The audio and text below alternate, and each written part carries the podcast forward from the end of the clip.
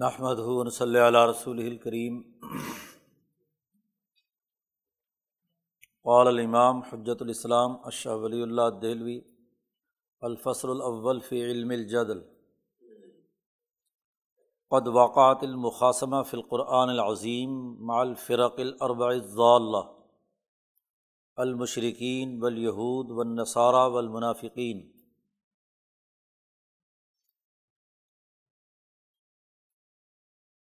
یہ الفوظ القبیر کے پہلے باپ کی پہلی فصل ہے۔ کل یہ بات عرض کی گئی تھی کہ قرآن حکیم کے بنیادی علوم کے حوالے سے حضرت شاہ ولی اللہ صاحب نے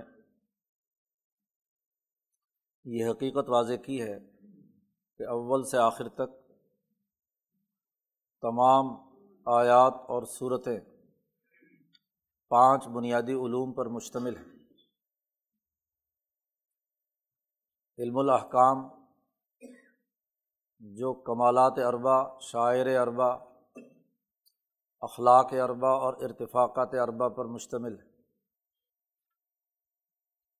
اس علم الاحکام کو ثابت کرنے کے لیے ماضی حال اور مستقبل کی تین تذکیرات گزشتہ تاریخی واقعات، گرد و پیش کے حقائق اور مستقبل کے موت اور اس کے بعد کے امور کے تناظر میں ان احکامات قرآن کو ثابت کیا گیا ہے۔ اور پانچواں علم علم المقاسمہ ہے۔ یہ علم الاحکام صحیح علم اور صحیح عمل پر مشتمل ہے۔ جو ابراہیم علیہ السلام سے لے کر نبی اکرم صلی اللہ علیہ و سلم تک حنیفی تحریک کا بنیادی منبع اور مرکز رہا ہے۔ اس کے مقابلے میں ممکنہ طور پر چار ہی شکلیں تھیں۔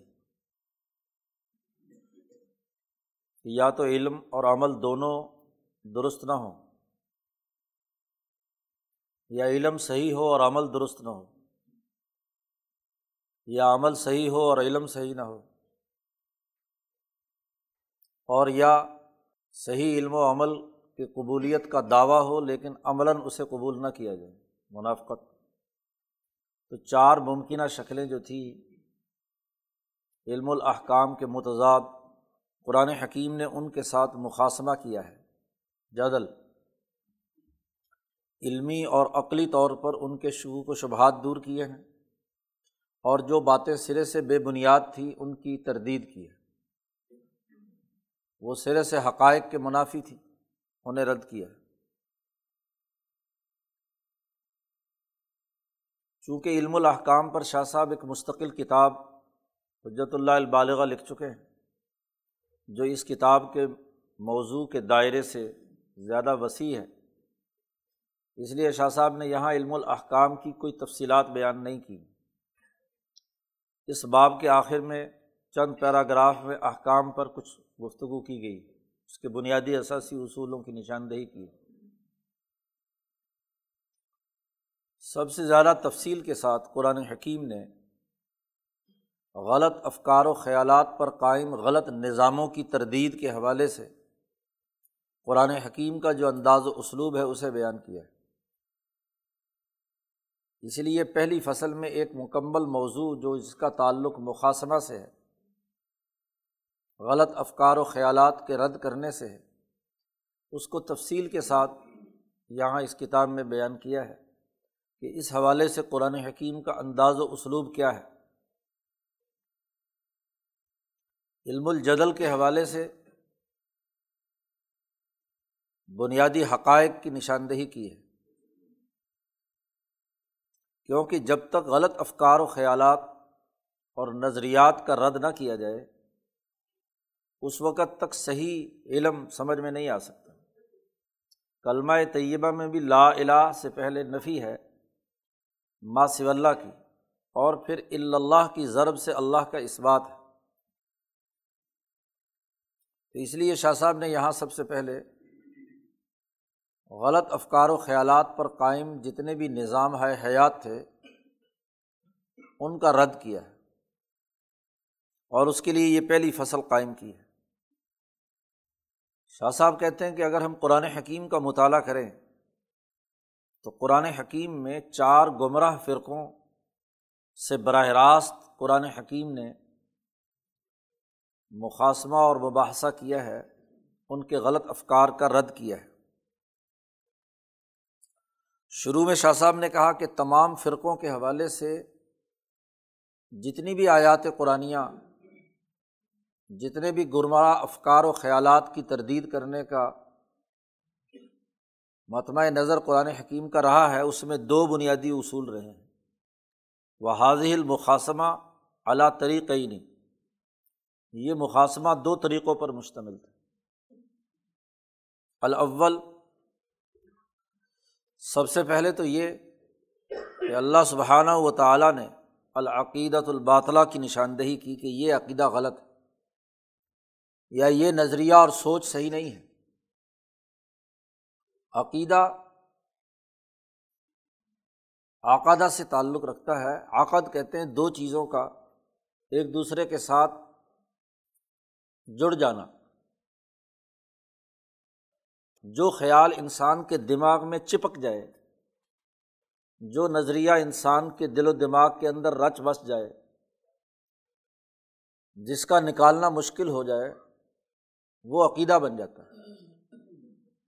جیسے آپ سائنس میں دیکھتے ہیں کہ سب سے پہلے ایک مفروضہ ہوتا ہے، پھر وہ ایک نظریہ بنتا ہے، پھر وہ ایک تجربے کی بنیاد پر ایک قانون بن جاتا ہے، اور پھر قانون سے آگے بڑھ کر اس کے ساتھ عشق کا ایسا تعلق ہو جاتا ہے کہ انسان اس کے بغیر رہ نہیں سکتا۔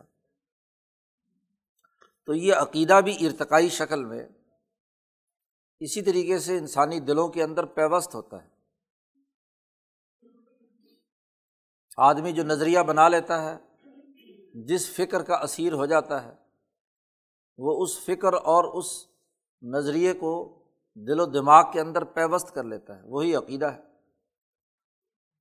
تو حقائق کے منافی کسی خیال کو عقیدہ بنا لینا یا کسی سوچ کو اپنے ساتھ وابستہ کر لینا، یہ قطعی طور پر غلط عمل تو قرآن حکیم سب سے پہلے حقائق کے منافی جو باطل عقائد یا انسانی دل و دماغ میں راسخ تصورات ہیں، ان کا تذکرہ کرتا ہے کہ یہ تمہارا نظریہ ہے، نشاندہی کرتا ہے۔ اسی کے ساتھ ساتھ مات تنسیس اعلیٰ شنا آتی ہے اور اس کی خرابی کو واضح اور دو ٹوک الفاظ میں بیان کرتا ہے کہ یہ قطعی طور پر غلط ہے، قابل قبول نہیں ہے۔ اور اس بات کا تذکرہ کرتا ہے کہ اس عقیدے کا سرے سے انکار کیا جائے۔ بس۔ اس میں کوئی ایسی قابل اتباع چیز نہیں ہے سرتا پا یہ تصور سرے سے غلط قطعی حقائق کے منافی ہے تو قرآن حکیم پہلے ان کے اس غلط تصور کا تذکرہ کرتا ہے، غلط عقیدے کا تذکرہ کرتا ہے اور پھر اس کا رد کرتا ہے۔ اور دوسرا انداز یہ ہے، تمام گمراہ فرقوں اور تمام غلط افکار و نظریات کے حامل لوگوں کے حوالے سے وہ یہ کہ اس حوالے سے اگر ان کے کچھ شکوک و شبہات ہیں، تو ان کے فضول اور لغ شکوک و شبہات کو بیان کرتا ہے اور پھر دلائل سے ان شکوک و شبہات کا رد کرتا ہے۔ اور دلائل کے بھی دو انداز ہیں۔ ایک برہانی اور ایک خطابی۔ کل اس پر بات ہو چکی تھی۔ برہان کا انداز یہ ہے کہ آپ مشاہداتی طور پر کسی چیز کو دیکھتے ہیں، دلیل کو دیکھتے ہیں یا علت کو دیکھتے ہیں تو معمول تک پہنچتے ہیں۔ اور یا معلول کو دیکھ کر علت تک پہنچتے ہیں۔ دھواں دیکھ کر آگ کی طرف پہنچے کہ یہ دھواں نکل رہا ہے تو ضرور یہاں آگ جل رہی ہے۔ علت آپ کو معلوم ہوگی۔ یا کوئی علت دیکھ کر آپ معلول کی طرف جاتے ہیں، اسے منطقی دلیل یا برہان کہا جاتا ہے اصطلاح میں۔ اور دوسرا انداز خطاب کا ہوتا ہے۔ خطابی دلیل یہ ہوتی ہے کہ لوگوں میں جو چیز ان کے دل و دماغ میں راسخ ہے، لوگ جس چیز کو تسلیم کرتے ہیں، خواہ و حقیقت میں غلط ہی کیوں نہ ہو، ان کے تصور میں ایک چیز بیٹھی ہوئی ہے۔ اسی کو بنیاد بنا کر ایک خطیب اپنی خطابت کے زور پر اپنا نظریہ ان کے دماغوں میں انڈیلتا ہے۔ یہ خطابی انداز ہے۔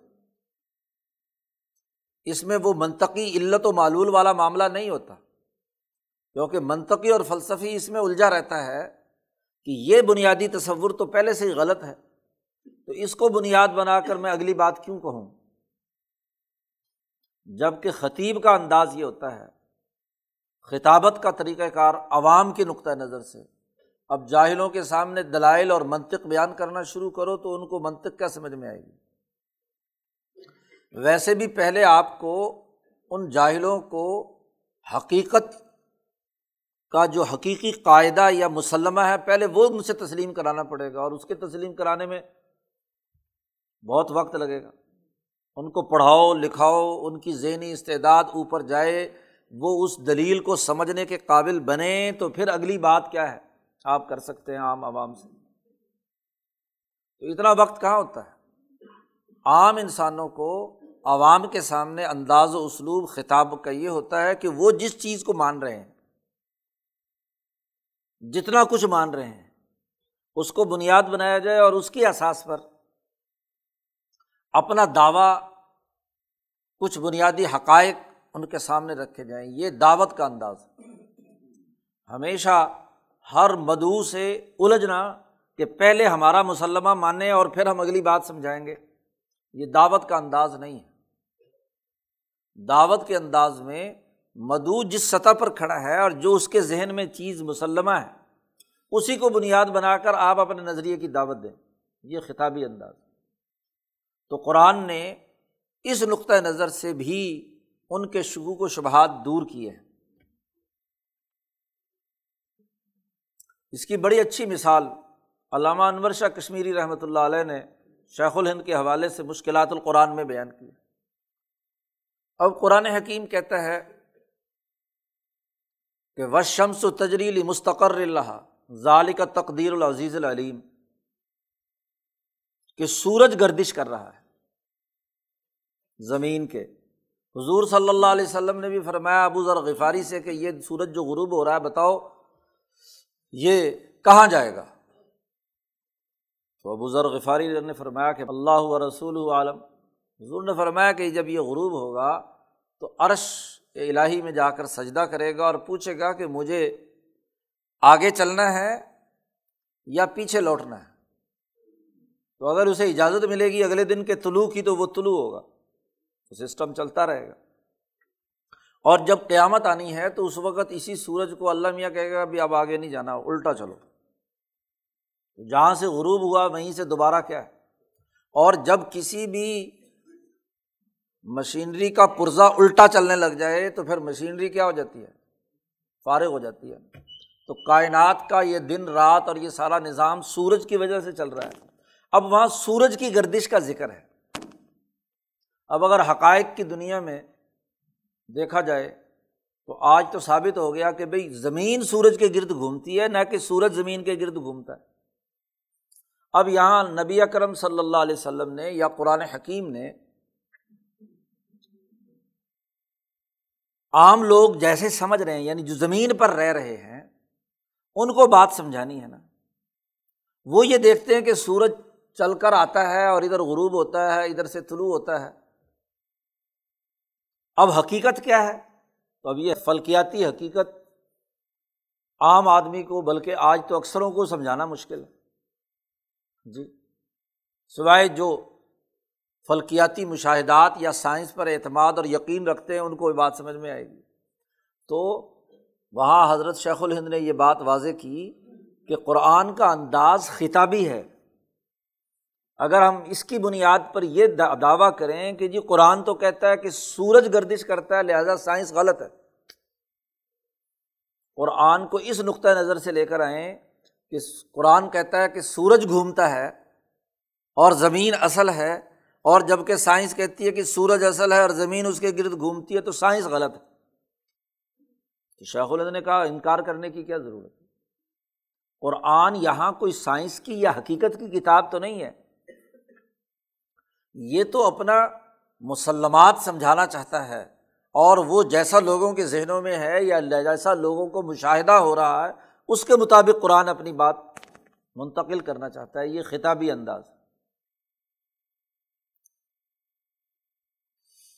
تو پہلے تو شاہ صاحب نے مباحثے اور مکالمے اور غلط افکار و نظریات کی تردید کے دو بنیادی انداز قرآن حکیم جو اختیار کیے ہیں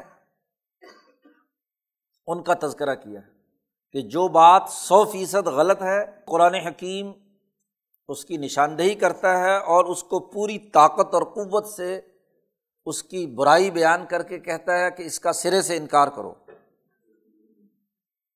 قطعی طور پر یہ بات قابل قبول نہیں ہے۔ اور دوسرا یہ کہ اگر کچھ مسائل پر انہیں شکوک و شبہات ہیں تو اس کا اس شبے کا تذکرہ کرتا ہے۔ اور پھر اس کا حل بیان کرتا ہے دلائل کے ذریعے سے۔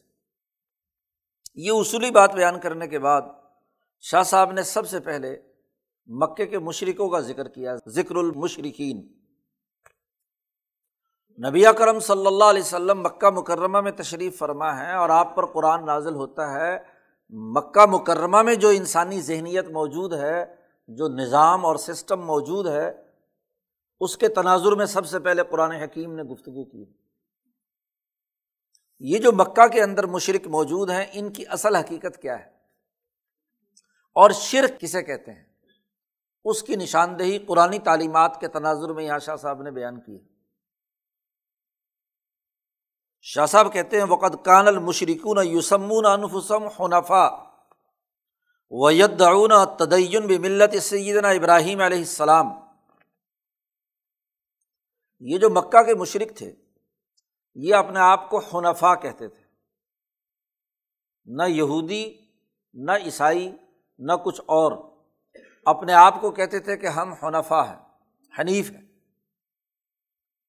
اور ان کا دعویٰ یہ تھا ید دعونا دعویٰ یہ تھا کہ وہ حضرت ابراہیم علیہ السلام کی ملت کے مطابق عمل کرتے ہیں۔ انہوں نے اپنا مکے کا نظام ابراہیمی ملت پر قائم کیا ہوا ہے۔ یہ ان کا دعویٰ تھا، یدعونا۔ کہ ان کا سسٹم، سیاسی، معاشی، سماجی، عباداتی تمام نظام ہمارا ملت ابراہیمیہ پر قائم ہے۔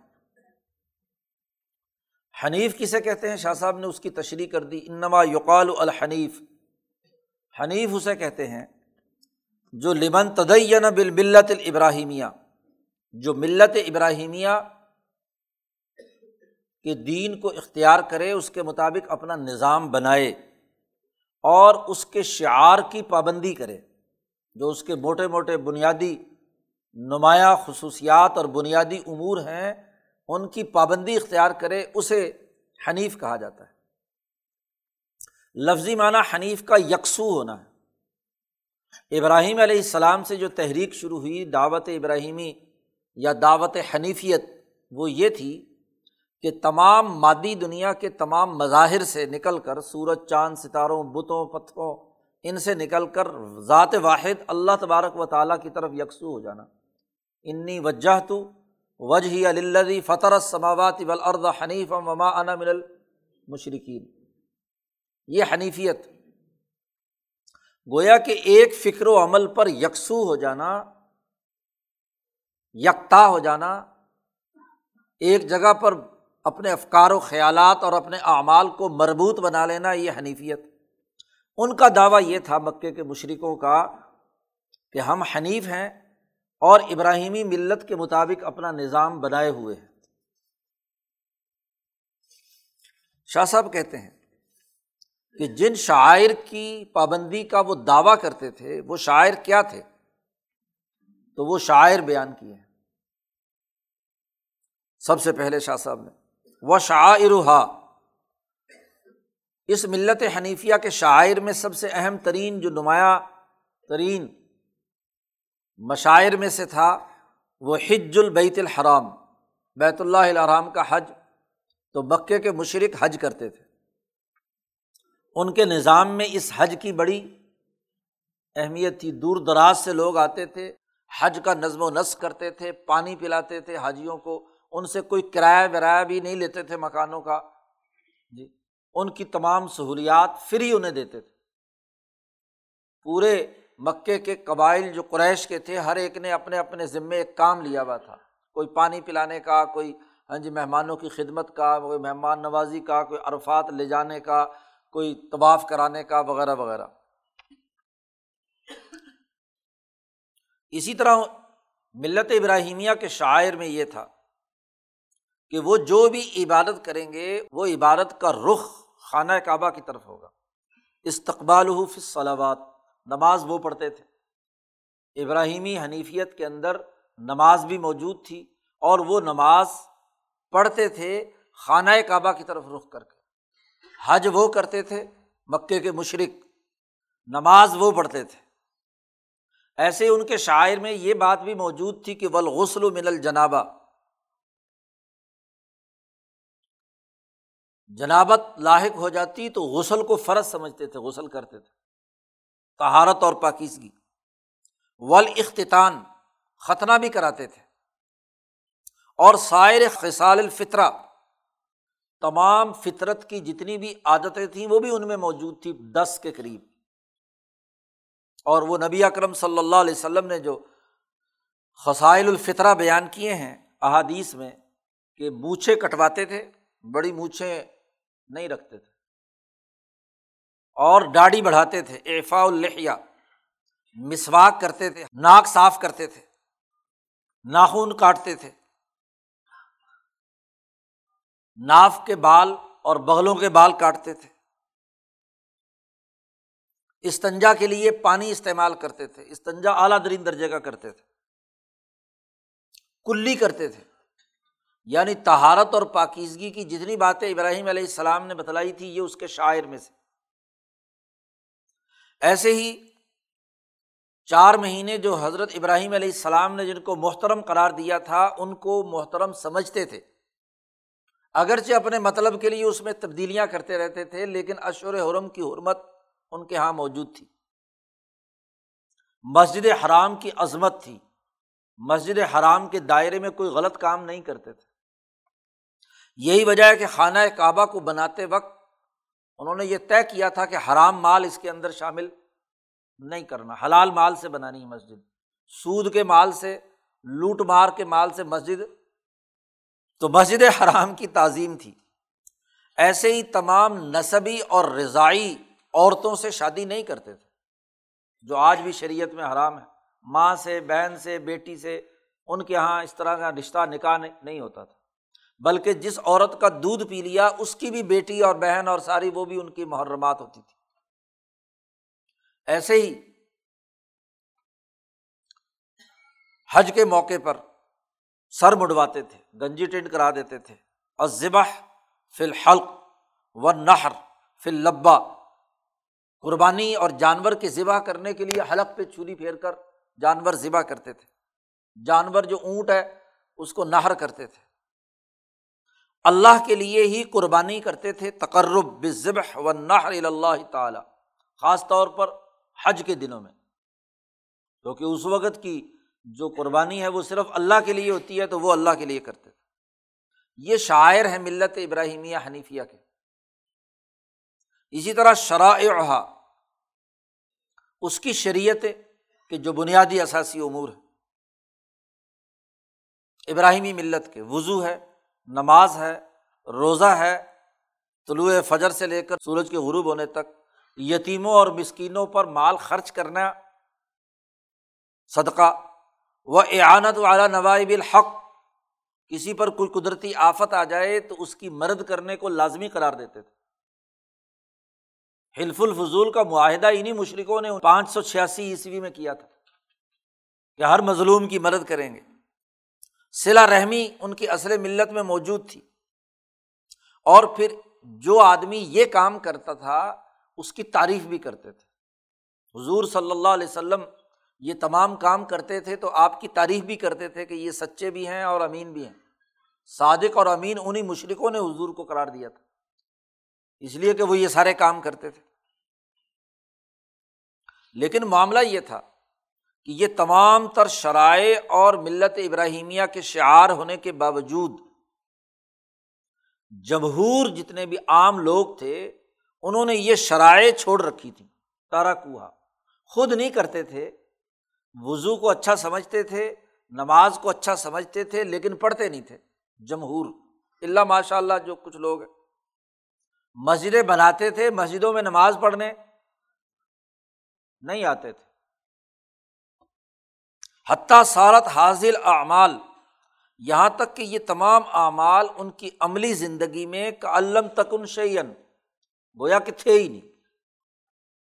لیکن اگر کوئی ان میں سے نمازی، حاجی روزے دار وغیرہ وغیرہ ہوتا تو اس کا احترام کرتے تھے کہ یہ اچھا کام کر رہا ہے۔ اسی طرح وہ یہ بھی سمجھتے تھے کہ قتل کرنا حرام ہے۔ یہ مسئلہ بھی انہیں معلوم تھا کہ چوری کی سزا ہے، چوری کرنا بھی درست نہیں۔ یہ بھی وہ جانتے تھے کہ ذنا حرام ہے۔ یہ بھی انہیں معلوم تھا کہ سود حرام ہے۔ یہ بھی انہیں علم تھا کہ کسی کا مال غصب کرنا یہ بھی ناجائز ہے۔ ثابتاً فی اصل مل وکانہ استنکار و حاضل افعال باقی فل جملہ ان افعال کو برا سمجھنے کا عمل ان میں ایک درجے میں باقی تھا۔ کوئی آدمی اگر یہ کام نہیں کرتا تھا تو اس کو اچھا سمجھتے تھے، لیکن خود کرتے تھے۔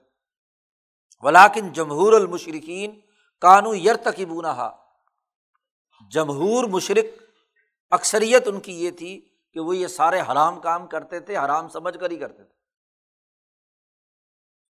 اور ویت طبعون نفس المارا فیا اپنے نفس کی خواہشات کی پیروی کرتے تھے۔ کہتے تھے کہ حرام ہے، سود حرام ہے ہاں جی جوا حرام ہے، فلاں فلاں حرام ہے، لیکن اپنے نفس کی پیروی اور خواہشات کے پیچھے لگ کر اس پر عمل نہیں کرتے تھے۔ یہ تو ان کی شریعت کا عملی نظام اور دین ابراہیمیہ کے جو شاعر ہیں، ان کی بات ہو رہی ہے۔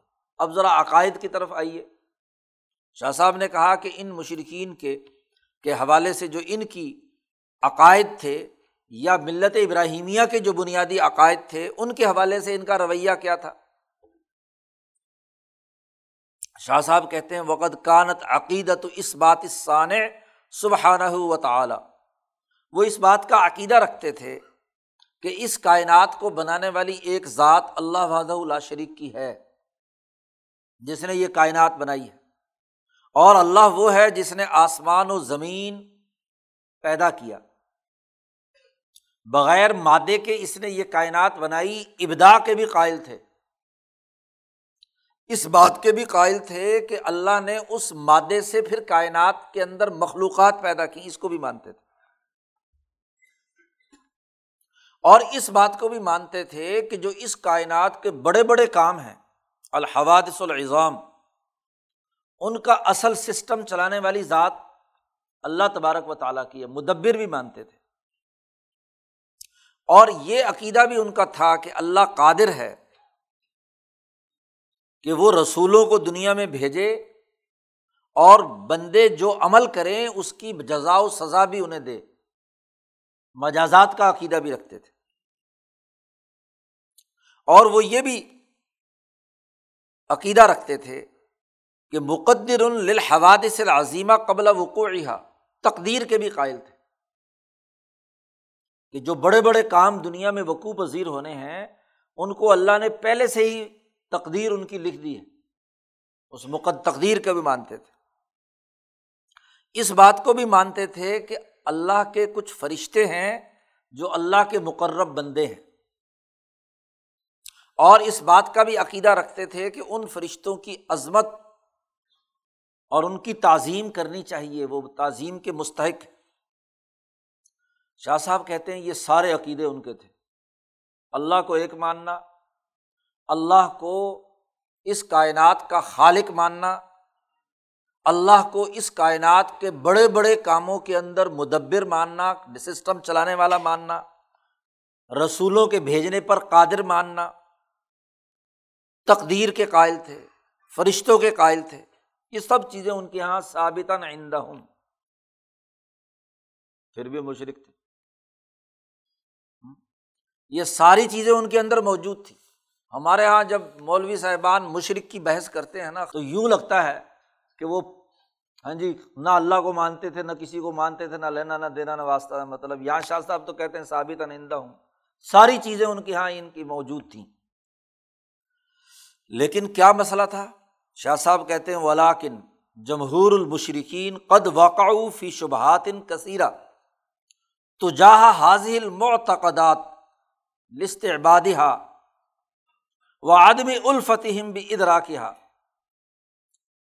مشرقین کی اکثریت ان تمام عقائد کے حوالے سے شکوک و شبہات کا شکار تھی۔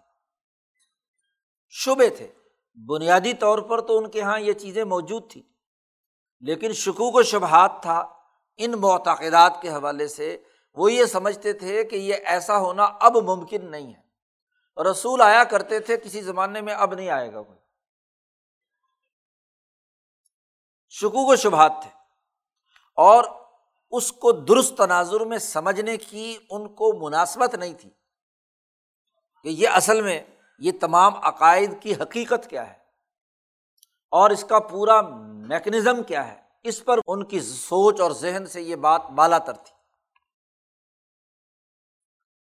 تو شاعر ملت ابراہیمیہ بھی رکھتے تھے، شرائع ملت ابراہیمیہ بھی رکھتے تھے اور عقائد ملت ابراہیمیہ بھی رکھتے تھے۔ تینوں چیزیں موجود تھیں۔ فلسفہ بھی تھا، اس کا عملی نظام بھی تھا اور اس کے مطابق جو اس کے بنیادی امور ہیں، اس پر بھی انہیں یقین تھا، اس کو وہ تسلیم کرتے تھے۔ تو خرابی کیا تھی پھر؟ شاہ صاحب نے ان کی آٹھ خرابیاں بیان کی۔ وکانہ من ضلالہم ان کی گمراہیوں میں سے آٹھ بنیادی گمراہیاں جو قرآن کا اگر مجموعی طور پر مطالعہ کیا جائے، تو قرآن حکیم نے جہاں جہاں مشرقین کی خرابیاں بیان کی ہیں، شاہ صاحب نے ان تمام کا تحلیل و تجزیہ کر کے آٹھ بنیادی اثاثی اصول متعین کیے ہیں ان کی گمراہی کے۔ نمبر ایک، شرک، نمبر دو تشویح نمبر تین، تحریف۔ نمبر چار، آخرت کا انکار۔ نمبر پانچ، نبی اکرم صلی اللہ علیہ وسلم کو رسول نہیں ماننا۔ نمبر چھ، تمام برے اعمال، بد اخلاقیوں کا ان کے اندر پھیلاؤ۔ اور ان کے درمیان ظلم کا نظام۔ مظالم فیما بینا ہوں غلط اعمال اور آپس میں کیا ہے؟ ایک دوسرے پر ظلم اور زیادتی، طبقاتی نظام، ظلم کا سسٹم۔ وہ ابتدائی تقالید الباطلا اور اس سسٹم کی غلط باتوں کی تقلید اور اس کی پیروی۔ وہ ان دراصل عبادات اور عبادات کو سرے سے ختم کر دینا۔ مانتے تھے کہ یہ حق ہے لیکن عمل نہیں کرنا۔ نماز نہیں پڑھنی، روزہ نہیں رکھنا ہاں جی وغیرہ وغیرہ۔ یہ عبادات کا مٹ جانا۔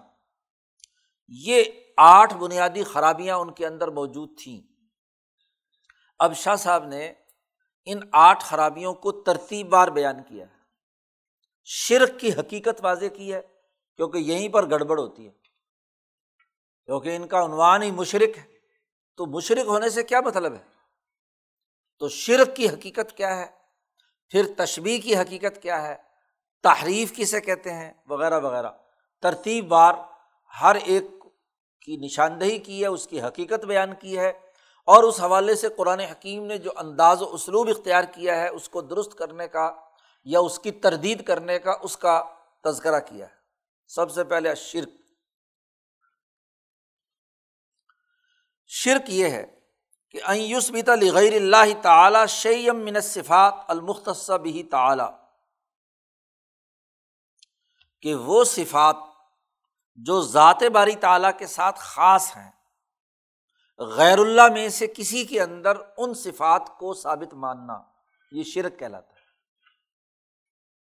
ظاہر ہے کہ اللہ کو تو وہ ایک مان رہے ہیں، اللہ کو خالق بھی مانتے ہیں، لیکن اللہ کی کچھ صفات کو، وہ کسی بندے میں، کسی پتھر میں، کسی بت میں، کسی فرعون میں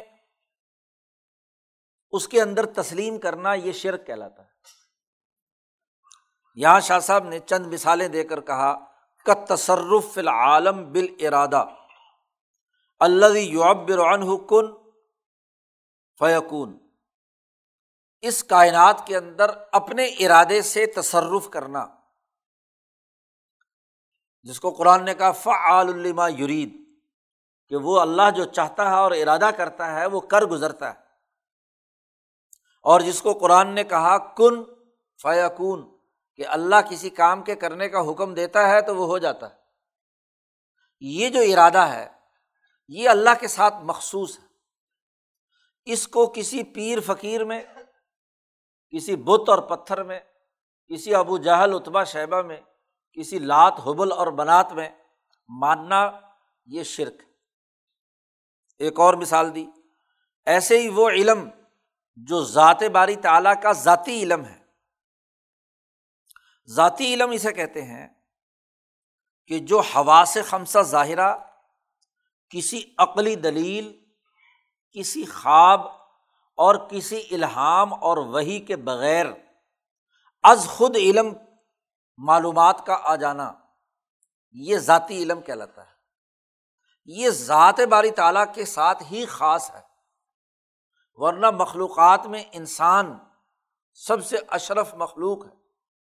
یا فرشتے، ان کے پاس جو علم ہے وہ ذاتی نہیں ہے۔ وہ یا تو یہ اپنے حواس سے دیکھ کر، سن کر، چکھ کر حاصل کرتے ہیں، یا عقل سے، یا خواب میں کوئی چیز انہوں نے دیکھی اور اس کا علم انہیں آ گیا، یا کوئی ان کے اوپر الہام ہوا۔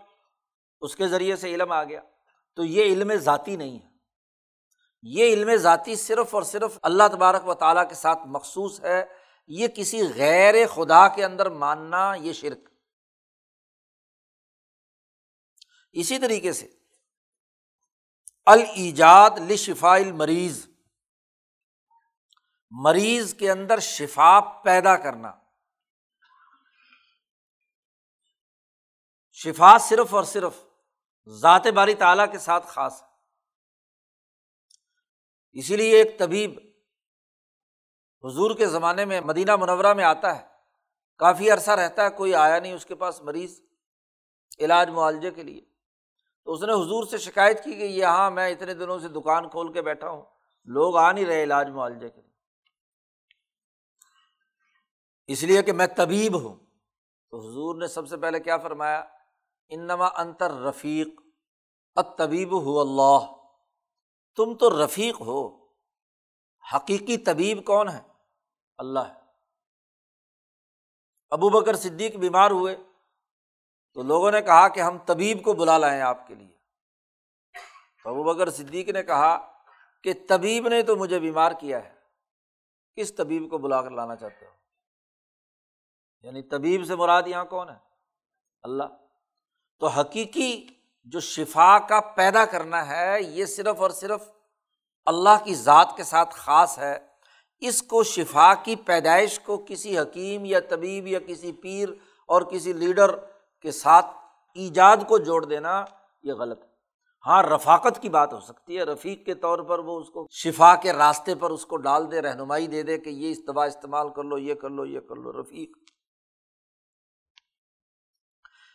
اسی طریقے سے کسی شخص پر لانت بھیجنا یا کسی پر ناراضگی کا ایسا اظہار کرنا کہ اس کا رزق کم کر دیا جائے، محدود کر دیا جائے۔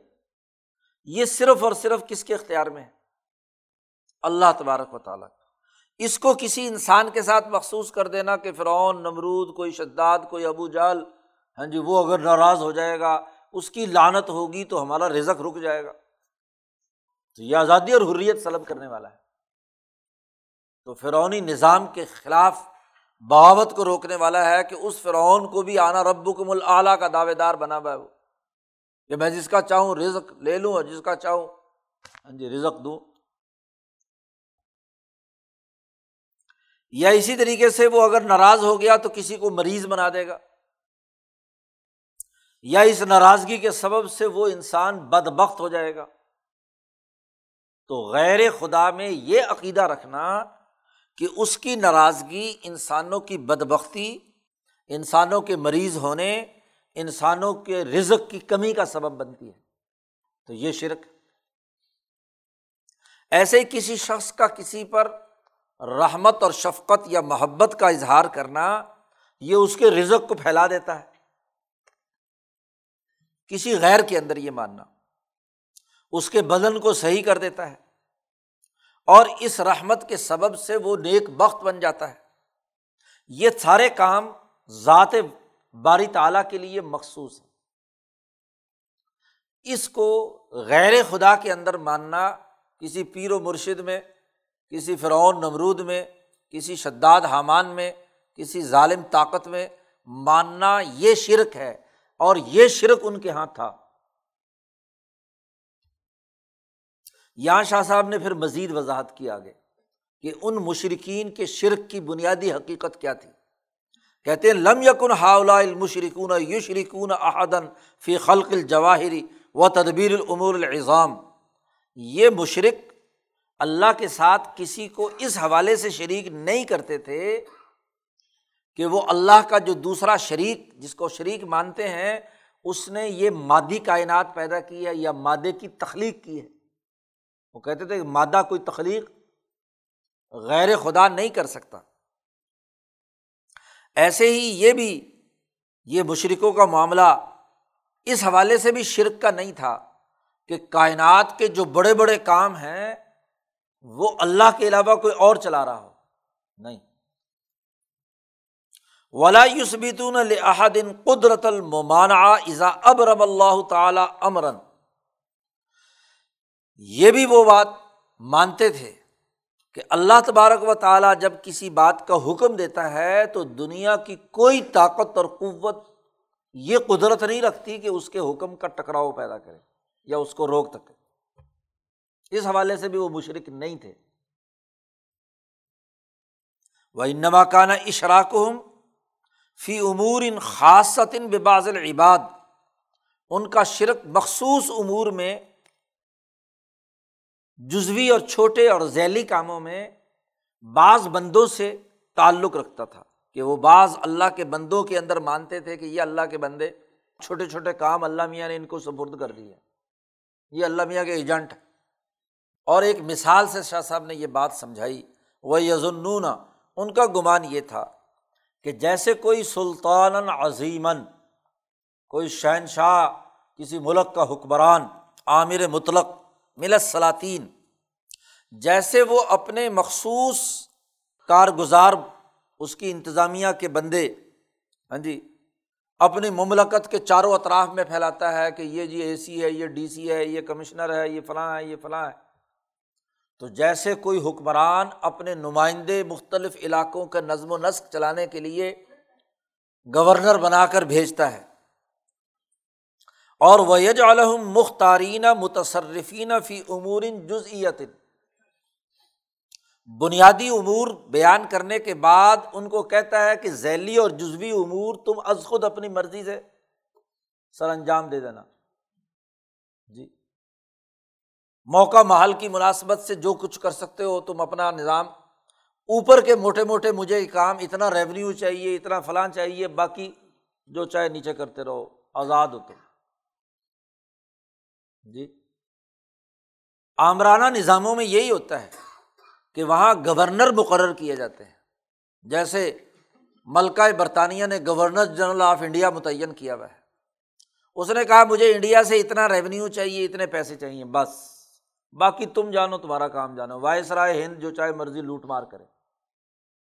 اور گورنر جنرل جو یہاں چھ سات صوبے ہندوستان کے تھے، ان کے انہوں نے ہر جگہ کے گورنر بنائے ہوئے تھے۔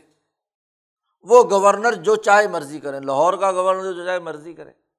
پھر اس نے اپنے نیچے اے سی، ڈی سی، آمریت کا پورا نظام نیچے تک بنایا ہوا ہے۔ اوپر کا بالائی نظم نیچے کے لوگوں پر کسی قسم کی جو نیچے اس نے فیصلے کیے ہیں، اس پر کوئی پوچھ گچھ نہیں۔ اس کے حوالے سے کوئی عدالت نہیں۔ بس اس کا حکم آخری۔ جو گورنر جنرل نے کہہ دیا، جو گورنر لاہور نے کہہ دیا، جو کمشنر ڈویژن نے کہہ دیا، جو ڈی سی ضلع نے کہہ دیا، جو اے سی تحصیل نے کہہ دیا، بس۔ ان کو تو اس موٹے موٹے معاملے میں پیسے چاہیے، بس۔ لوٹ مار چاہیے۔ وہ انہوں نے ریونیو اس کا اکٹھا کر کے دے دیا۔ اس لیے آپ دیکھیے کہ اس آمریت کے ماحول کے اندر یہ جتنے بھی عہدے تھے، یہ کلیکٹر تھے یعنی پیسہ اکٹھا کرنے کا کام تھا ان کا، بس۔ باقی کیسے اکٹھا کرنا ہے، ظلم سے ہے، یا عدل سے ہے، انصاف سے ہے، قانون سے ہے، اس سے بحث نہیں تھی۔ گورنر جنرل سے لے کر اسسٹنٹ کمشنر تک کا پورا نظام اس اصول پر قائم تھا۔ تو جیسے یہاں ایک عامر مطلق سلطان عظیمن وہ اپنے سلاطین میں سے اپنے نیچے گورنر مقرر کرتا ہے اور ان کو جزوی امور میں مکمل با اختیار بناتا ہے اور انہیں کسی خاص قسم میں واضح حکم دے کر باقی امور میں ان کو فارغ، مکمل طور پر با اختیار بنا دیتا ہے۔ ولا یقوم بشعون رعیہ و امور الجزیہ بنفس ہی خود حکمران، عام رعایا اور عوام کے جو جزوی اور انفرادی مسائل ہیں یا ان کی جو مشکلات ہیں، وہ خود اس کو براہ راست ڈیل نہیں کرتا۔ اور اگر کہیں ایسے موقع آئے بھی تو اپنے گورنر یا اپنے انتظامی افسر کے ماتحت اس کی رپورٹ لیتا ہے۔ وہ سچی رپورٹ دے یا جھوٹی رپورٹ دے۔ خود حکمران نے نہیں دیکھنا، بس اس نے اپنے انتظامی افسر اور اپنے انتظامی فرد کی رپورٹ پر ہی فیصلہ کرنا ہے۔ تو جب فیصلہ آمریت کی اس بنیاد پر ہوگا، تو بےچارے نیچے والے کو تو مجبور ہو کر وہی جو ہے اس کا داتا تو وہی ہے۔ اے سی صاحب ہیں جو اس نے رپورٹ لکھ دی، ڈی سی صاحب ہیں اس نے جو رپورٹ لکھ دی، کمشنر نے جو رپورٹ لکھ دی، گورنر نے جو لکھ دیا، وہی کچھ اوپر سے ہونا ہے۔ ایسے آمری زدہ ماحول میں آپ بتلائیے، نتیجہ کیا نکلے گا؟ شاہ صاحب کہتے ہیں، بل یقل الرعیہ الولاد والحکام۔ وہ جو عامر مطلق حکمران ہے اس نے اپنی پوری رعایا اور اپنے ذیلی جو انتظامیہ ہے، تمام عوام کو ان کے حوالے کر دیا کہ تم جانو، چاہے چترول کرو، چاہے مارو، چاہے پیٹو، جو مرضی کرو، مجھے تو بس پیسے چاہیے۔ یا کوئی بھی ہدف ہندوستان کی سب سے بڑی مثال ہے۔ شاہ صاحب نے انگریزوں کے ہندوستان پر تسلط کے ابتدائی زمانے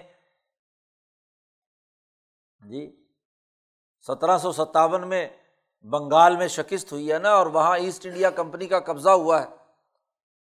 تو شاہ صاحب اس زمانے کا ہی نقشہ کھینچ رہے ہیں کہ بنگال کے اندر یہ کچھ ہوا ہے۔ تو پورے ہندوستان میں آگے چل کر یہی ہوا۔ تو یہ آمریت کی مثال دیکھیے۔ اچھا ایسے ماحول میں آمریت زدہ ماحول میں ہوتا کیا ہے؟ کہ سفارش بھی وہ حکمران عامر مطلب انہیں لوگوں کی قبول کرتا ہے جو اس کے کوئی خاص قسم کے کیا ہے کارندے ہوتے ہیں۔ اگر بادشاہ تک، حکمران تک پہنچ بھی گیا کوئی آدمی، تو وہاں جو اس کے چاروں طرف خوش آمدی اور اس کے خادم اعلیٰ ہوتے ہیں، تو ان خادم اعلیٰ کی جب تک کیا ہے، خوش آمد نہ کی جائے، ان کو کوئی مٹھی گرم نہ کی جائے تو وہ وہاں معاملہ کیا ہے؟ آگے چلنے نہیں دیتے، سفارش ہی نہیں کرتے، اس کو بھی پہیے لگانے پڑتے ہیں۔ یہاں بھی شاہ صاحب پاکستانیوں کی مثال دے رہے ہیں۔ اب یہ اتفاق ہے نا، تو تین سو سال کے بعد بھی۔ وہ یہ تو وہ سلون بہم اور حکمران تک رسائی کے لیے وہی وسیلہ ہے۔ ان کے وسیلے کے بغیر وہ وہاں پہنچ نہیں سکتے۔ ایسے ہی وہ کہتے ہیں، ان کا نقطۂ نظر یہ تھا، ظاہر فرونیت کا، جو فرعون و حاضل اما ابو جہل نے نظام قائم کیا ہوا تھا، تو اس نے اسی سسٹم کے تحت ہاں جی یہ تمام چیزیں ان کے عقیدے، ان کے دماغ میں ڈال دیں کہ جو اللہ تبارک و تعالیٰ ملک عل اطلاق ہے۔ جیسے یہ ہمارا آمریت زدہ نظام ہے، مکے کا ابو جہل کہتا ہے ایسے ہی وہ جو اس کائنات کا نظام چلانے والا اللہ میاں ہے ملک علی اطلاق ہے، اس نے بھی اپنے بعض کچھ بندوں کے اوپر الوحیت کی چادر ڈال دی ہے۔ خلاط الوحیہ اپنے ذیل میں ذیلی خدا بنا دیے ہیں کچھ تھوڑے تھوڑے۔ یہ لات ہے، یہ منات ہے، یہ عزا ہے، یہ فلاں ہے، یہ فلاں ہے۔ یہ بھی اللہ کے کیا ہے؟ نمائندے ہیں، اللہ کا کام کرتے ہیں تو یہ اللہ نے ان کو الوحیت کی خدائی کی چادر دے دی ہے۔ اور ان میں چونکہ ان تمام خداؤں کا سب سے بڑا نمائندہ ابو جہل تھا، یا فرعون نے اپنے زمانے میں اعلان کیا تھا، انا رب کو مل کہ اللہ نے کیا، آمریت کے ماحول میں حکمران مطلق جو ہے وہ اپنے آپ کو کیا کہتا ہے، السلطان ذل اللہ فی الارض، تو ذل کے بجائے خود خدا بن جاتا ہے۔ اسی طرح انہوں نے کہا کہ ان کی ناراضگی اور ان کی رضامندی دوسرے تمام بندوں پر مؤثر ہوگی۔ وہ کسی کو مریض کریں، کسی کو ماریں، کسی کو ذلیل کریں، کسی کا مال چھین لیں، ان کے رزق میں کمی کر دیں، کسی کو خوش ہوں تو اس کو زمینیں الاٹ کر دیں۔ جیسے یہاں انگریزوں کے زمانے میں ہوا نہیں۔ جب یہ ایسی آمریت زدہ ماحول ہو تو پھر کیا ہوگا؟ فجرون اتزلف الا الا عباد المقربین واجباً۔ تو پھر وہ دیکھتے تھے کہ بھائی ان جن کو اللہ میاں نے کچھ خدائی اختیارات دیے ہیں، ان کو واسطہ بنا کر اللہ کا قرب حاصل کریں۔ جیسے بادشاہ کا قرب حاصل کرنے کے لیے اس کے کارندوں کے ساتھ کیا ہے؟ تعلقات بنانے پڑتے ہیں۔ لیقر ربونا الا زلفا زلفا سے یہ تزلف ہے، تقرب۔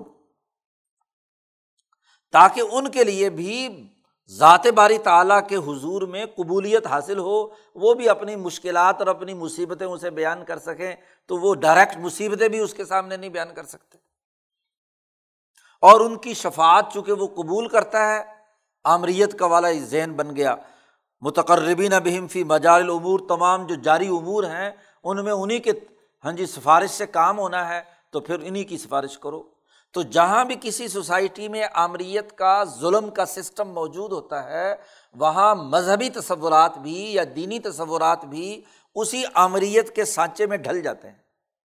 وہاں کا مذہبی طبقہ بھی اپنے آپ کو کیا ہے، خدا بنا کر اسی طرح کے اختیارات، وہ جس کو چاہے بد دعا کرے تو کہتے جی آگ لگا دے اور ناراض ہو جائے اور رزق چھین لے، جس کو چاہے پیر صاحب نے کہہ دیا، جا رزق دے دیا، رزق مل گیا۔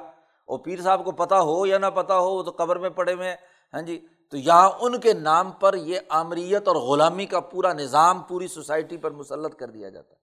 یہ سب سے بڑی خرابی تھی مشرقین کی۔ یہ نہیں تھی کہ نماز نہیں پڑھتے تھے، روزہ نہیں رکھتے تھے، حج نہیں کرتے تھے، اللہ کو ایک نہیں مانتے تھے۔ یہ ساری چیزیں تو تھیں ان میں۔ گویا کہ انگریز سامراج کے قائم کیے ہوئے یہاں کے نظام والی صورت حال تھی کہ ان تمام عبادات و اعمال اور عقائد کو مانتے ہیں، لیکن اس کے باوجود بھی وہ اپنی اس امریت زدہ ماحول میں چاہے وہ سیاسی خدا ہوں یا مذہبی خدا ہوں، ان کے سامنے کیا اثر جھکاتے ہیں؟ اور جب یہ بات ہے کہ یہ جو پیر فقیر یا یہ جو ہاں جی سیاسی حکمران جو اللہ کا اللہ کے خاص بندے بنا دیے گئے ہیں، تو اس کی بنیاد پر وکان یوجب وزون الا حاضل امور۔ وہ جائز قرار دیتے تھے کہ ان کو سجدہ کیا جائے۔ این یوس جد الحم اور ان کے لیے جانور ذبح کر کے ان کی حضور میں ہدیہ بھیجا جائے کہ بھی یہ لے لو اور ہماری سفارش کر دو اللہ میاں سے۔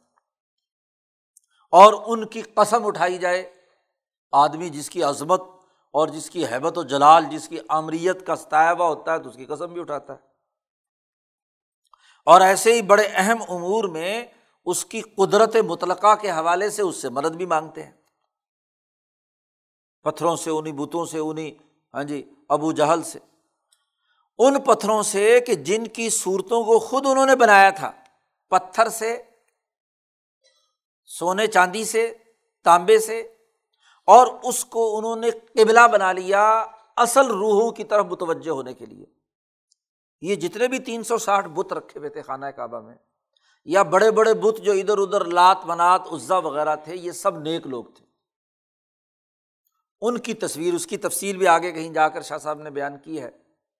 حجرت اللہ میں تو زیادہ تفصیل کے ساتھ ہے کہ سب سے پہلے تو وہ بزرگ جو ہے، وہ نیکی، وہ فوت ہو گئے۔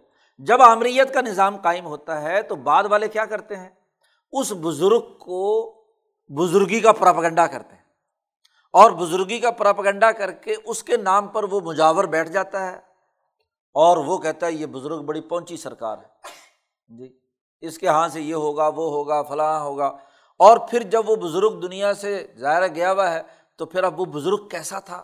اس بزرگ سے عقیدت پیدا ہوئی۔ تو ہر ایک کے دماغ میں خواہش ہوتی ہے کہ اس کی تصویر ہونی چاہیے یار۔ پھر ہوتے ہوتے شاہ صاحب کہتے ہیں، وہ تصویریں پانی میں ادھر ادھر گل جاتی تھیں، تو تصویر غائب ہو گئی اور اس زمانے میں تصویر ہاتھ سے بنانا بڑا مشکل کام تھا۔ انہوں نے کہا، ایسی چیز پہ بناؤ کہ وہ تصویر دھوپ، گرمی، سردی برداشت کر سکے۔ تو انہوں نے کہا جی پتھر سے بنا لو تصویر تاکہ اس کے اوپر گرمی، سردی بھی اثر نہ کرے۔ اچھا پتھر بھی کہیں نہ کہیں سے بھر جاتا تھا، ناک ٹوٹ گئی، یہ ادھر ادھر ہو گیا۔ انہوں نے کہا، نہیں، تانبے کا بناؤ، ایسا پکا کہ جناب۔ تو یہ بتدریج ارتقا ہے۔ اوپر سے لے کر نیچے تک بزرگ نیک تھا۔ اس کی نیکی، اس کی بزرگی، اس کے اللہ والے ہونے میں کوئی شک نہیں تھا۔ یہ سب عبارت گزار لوگ تھے۔ لات بھی، منات بھی عزا بھی ہوبل بھی، تمام۔ لیکن ان کے ارتقا سے ہوتے ہوتے ان کے پتھر کے بت، بلکہ سونے چاندی کے بت بن گئے۔ ہندوؤں کے یہاں بھی یہی صورت اسی طرح پیدا ہوئی۔ پھر انہوں نے کہا کہ بھائی، لوگوں نے کہا کہ بھائی، یہ پتھر کا بت کیا کرے گا؟ انہوں نے کہا، نہیں، ہم اس کو قبلہ بناتے ہیں اس بزرگ کی روح کو حاضر کرنے کے لیے، یا اس بزرگ کی روح سے رابطہ پیدا کرنے کے لیے۔ تلکل ارواح یہاں تک کہ ہوتے ہوتے جاہلوں کا اعتقاد درجے درجے بڑھتے بڑھتے آخر وہ زمانہ حضور کے زمانے میں آ گیا کہ انہوں نے ان پتھروں کو ہی، پہلے والے تو قبلہ بنا رہے تھے، اس سے پہلے والے تو محض بزرگ کی ہاں جی یاد کے اندر وہ تصویر بناتے تھے۔ اور لیکن جو اگلی چوتھی، پانچویں نسل آئی تو اس نسل نے بلکہ تین سو سال پہلے یہ کام شروع ہوا تھا۔ تو تین سو سال کے بعد یعنی گویا کہ کم از کم نو نسلیں یا زیادہ سے زیادہ پندرہ نسلیں گزر چکی تھیں۔ حضور صلی اللہ علیہ وسلم کی آمد تک تین سو سال میں کم از کم تین نسلیں ایک صدی میں ہوتی ہیں یا پانچ نسلیں ہوتی ہیں۔ تو دس بارہ پندرہ نسلیں گزر چکی، تو آخر کے آنے والے جو جاہل تھے، انہوں نے کہا کہ نہیں، یہ پتھر کا بت ہی اصل ہے۔ وہ بزرگ تو پتہ نہیں ان کی نظروں میں نسیم منسیہ ہو گیا۔ فتر رقل فساد اس طرح ایک بہت بڑا عظیم فساد پیدا ہو گیا ان کے معتقدات میں۔ یہ شرک کی حقیقت ہے۔ شاہ صاحب نے پہلے یہ جو آٹھوں خرابیاں ہیں، ان کو ترتیب وار بیان کی ہے، ان کی حقیقت بیان کی ہے۔ تو گویا کہ شرک کا بڑا گہرا تعلق آمریت کے سسٹم سے پھوٹنے والا عقیدہ ہے۔ جب بھی ظلم و جبر کا اور آمریت کا نظام قائم ہوتا ہے، تو وہاں شرک جو ہے پوری قوت کے ساتھ پھیل جاتا ہے۔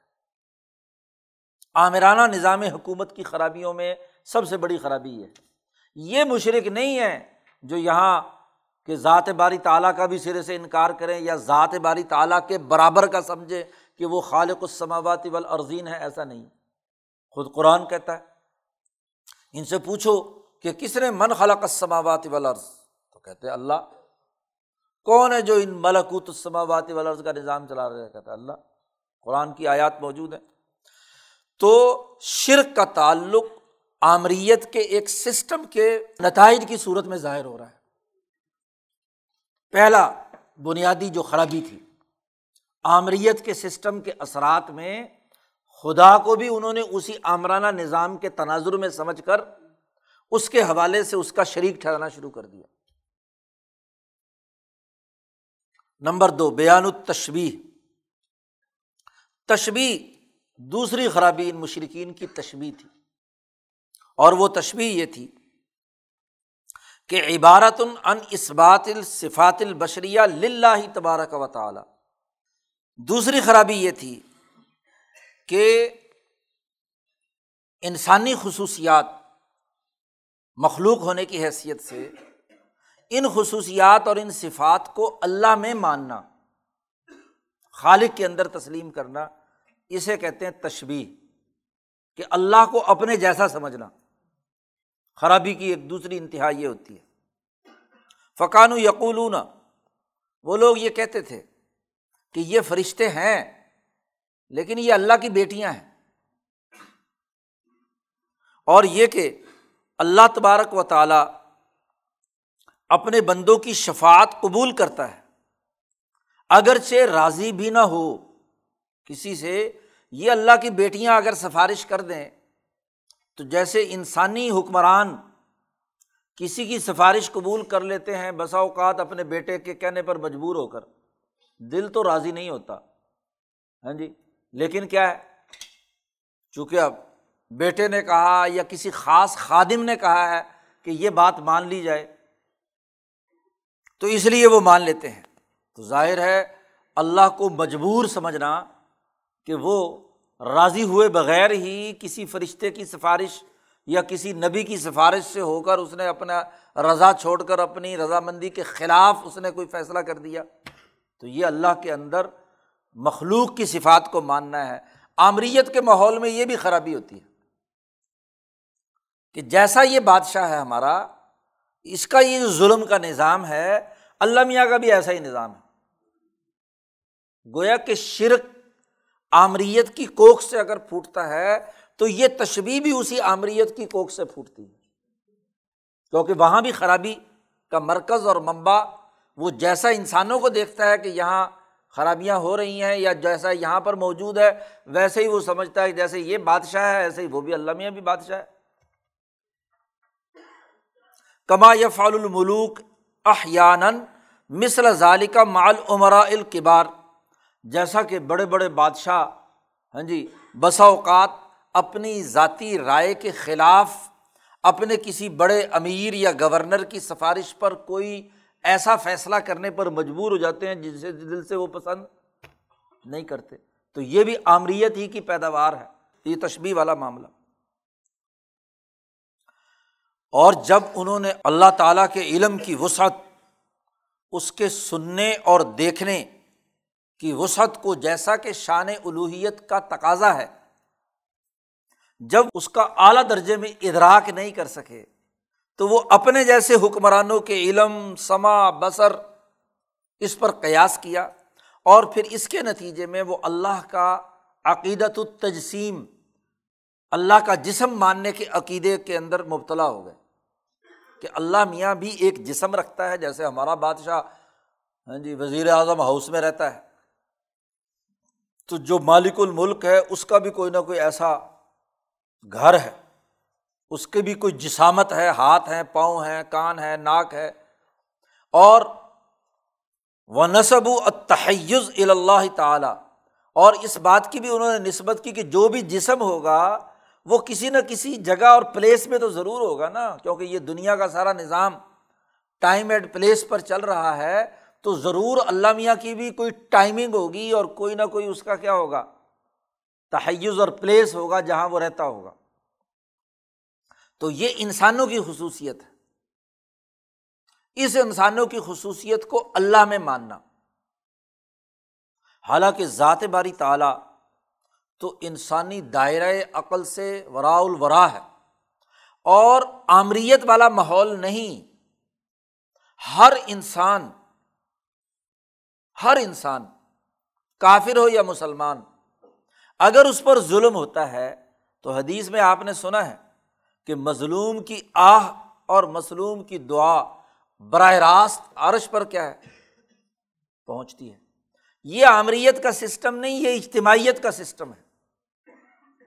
یہ نہیں کہ اللہ میاں نے جن کو اپنا مقرر کیا، مثلاً رسول بھیجے یا نمائندہ کسی کو مقرر کیا ہے تو اب وہ جو چاہے مرضی ہاں جی آمریت مسلط کرتے رہیں۔ ایسا نہیں ہے۔ اب محمد الرسول اللہ صلی اللہ علیہ وسلم ایک حکم دے رہے ہیں، ایک بات کہہ رہے ہیں۔ جی اب نبی اکرم صلی اللہ علیہ وسلم یا امام الانبیاء سے بڑھ کر کون اللہ کا پسندیدہ ہو سکتا ہے؟ لیکن اللہ پاک کا حکم آتا ہے کہ آپ کا یہ حکم قابل قبول نہیں۔ جی اس پر تنبی آتی ہے۔ تو اس کا مطلب یہ ہے کہ ہر انسان کے ساتھ تعلق، ذات باری تعالیٰ کا براہ راست ہے۔ اس نے اپنے تمام کارندوں کو یہ اختیار نہیں دیا کہ جو چاہے مخلوق کے ساتھ کرتے رہیں۔ جب نبی کو یہ اختیار نہیں تو باقی کسی پیر و مرشد کو کیا اختیار ہوگا؟ قد سم اللہ قول اللہ تجا دلو کا فی زوجہ و تشتقی اللہ۔ بڑھیا خاتون آتی ہے۔ ہاں جی اس کو اس کے خامند نے جس سے بہت سارے بچے پیدا کیے، اس کو کہتا ہے تو میری ماں ہے. حضور صلی اللہ علیہ وسلم کے پاس آتی ہے کہ یہ عجیب تماشا ہے۔ اتنا عرصہ میں اس کی بیوی رہی ہوں، میرے سے اتنے بچے پیدا کیے ہیں، اب وہ مجھے کہتا ہے، تو میری ماں ہے اور ماں ہونے کی وجہ سے میں اپنے گھر سے نکال رہا ہے. حضور نے فرمایا، حکم تو یہی ہے بھائی۔ قاعدہ اور ضابطہ تو یہی ہے کہ جو کوئی کسی کو زہار کر دے تو وہ اب اس کے نکاح میں اس نے کہا میرے ماں باپ مر کھپ گئے، وہاں جا نہیں سکتی، خامن کے گھر سے باہر نکال کر کھڑا کر دیا۔ اب یہ کیا مسئلہ ہے؟ تو وہاں کے اللہ میاں نے کیا کہا؟ نبی تو جو حکم دے رہا ہے، اس کے مقابلے میں اس مظلوم کی آواز کہاں پہنچی؟ سم اللہ قول اللہ تجا دلو کا فیض اللہ نے بات سن لی اس بڑھیا عورت کی، جو ہے نبی تیرے سے جھگڑ رہی تھی۔ تیرے سے جھگڑا کر رہی تھی۔ اس کی بات سن لی۔ اور وہ تشتقی اللہ اب اس نے تو کوئی سفارش نہیں کی نا۔ جس سے سفارش کرنی تھی اللہ کی طرف جانے کے لیے وہ نبی تھے۔ اور نبی کہہ رہے ہیں کہ بھائی جو قاعدہ اور ضابطہ ہے اربوں کا، اس کے مطابق تو طلاق ہو گئی ہے۔ تو اللہ نے براہ راست سنا اور سننے کے بعد کیا ہے؟ حکم دیا کہ بھائی یہ زہار وہار سب کیا ہے۔ اور جو کوئی زہار کرے گا، اس کے لیے فلاں فلاں سزا تو بات یہ ہے کہ اللہ ہر انسان کی سنتا ہے۔ اور وہ علیم بھی ہے، بصیر بھی ہے، سمیع بھی ہے، وغیرہ وغیرہ تمام صفات ہیں۔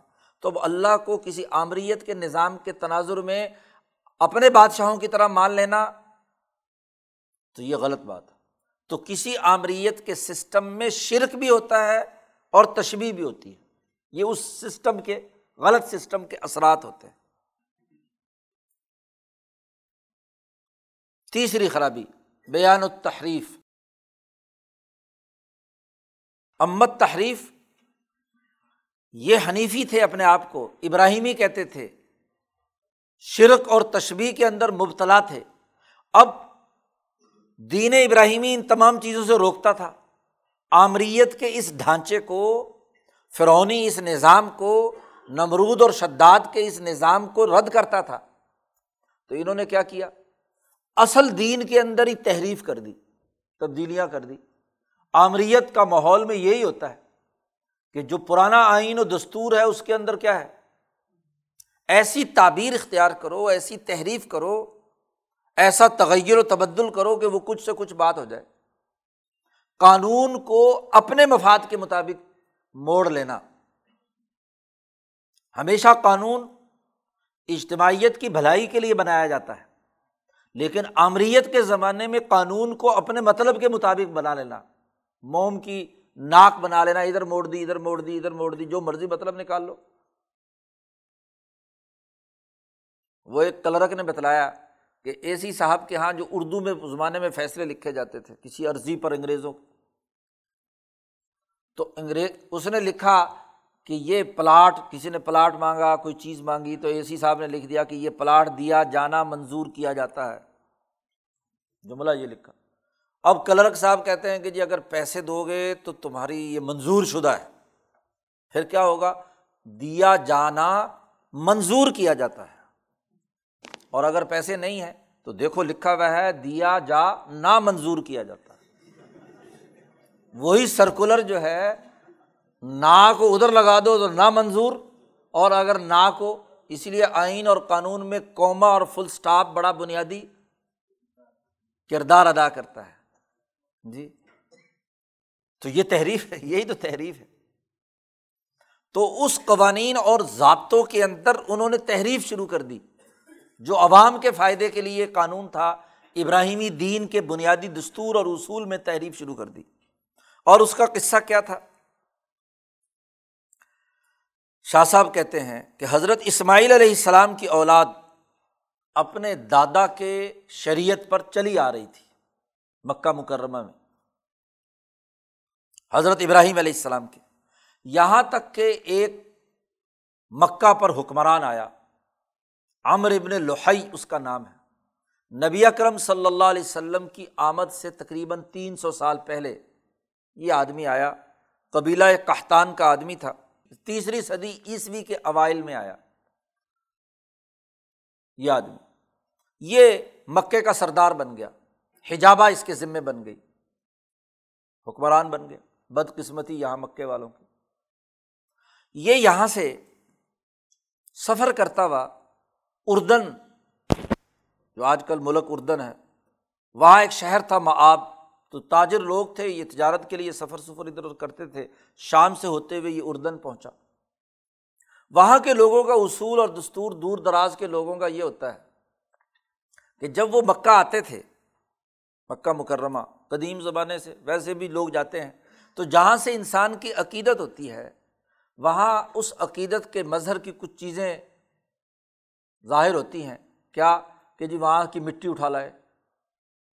وہاں سے کوئی پتھر اٹھا لائے اور پھر اس کو متبرک سمجھ کر اپنے گھر میں کسی اچھی جگہ پہ رکھ دیا کہ جی یہ پتھر ہم مکہ سے لائے تھے۔ پھر اس پتھر کی وہاں حرم کے چاروں طرف ہونے کی وجہ سے اتنی عظمت دماغوں میں بیٹھ گئی کہ ان پتھروں سے کیا ہے، کچھ چیزیں ہاں جی انہوں نے ان کے واسطے سے کوئی دعا کی یا کچھ کیا، اس کے کچھ اثرات ظاہر ہونا شروع ہوئے یا ان کے خیال کے مطابق اور شیطان ایسے پتھروں پر مسلط ہو ہی جاتا ہے۔ تو ہوتے ہوتے انہوں نے وہاں وہ پتھر، پھر وہ پتھر کوئی لات کا، کوئی حبل کا، کوئی منات کا، جو ادھر وہاں جتنے بھی پرانے زمانے کے کوئی نیک لوگ تھے، ان کی قبروں سے اٹھائے ہوئے لے کر گئے ہوئے تھے وہاں۔ تو اس طرح وہاں پتھروں کا کاروبار تھا۔ تو اس نے جا کر پوچھا کہ بھائی یہ کہاں سے لائے؟ انہوں نے کہا تو یہ تو ہم وہیں سے لائے مکہ سے۔ جی۔ اس کی تاریخ اس کو معلوم ہے، اس نے کہا اچھا ہمارے علاقے سے اٹھا کر لائے ہو تم۔ تو اس نے وہ پتھر اٹھائے اور لا کر کیا ہے جتنے بھی وہ ارتقا سے یعنی وہ جاہلوں کی عقیدت سے، وہ پتھروں کی شکلیں اور صورتیں، انہیں لوگوں کی جو مکہ کے گرد و نواح میں کسی زمانے میں نیک لوگ تھے۔ لات، منات، عزا وغیرہ، یہ یہ انسانوں کے نام ہیں اور یہ انسان جو ہے بڑے نیک لوگ تھے۔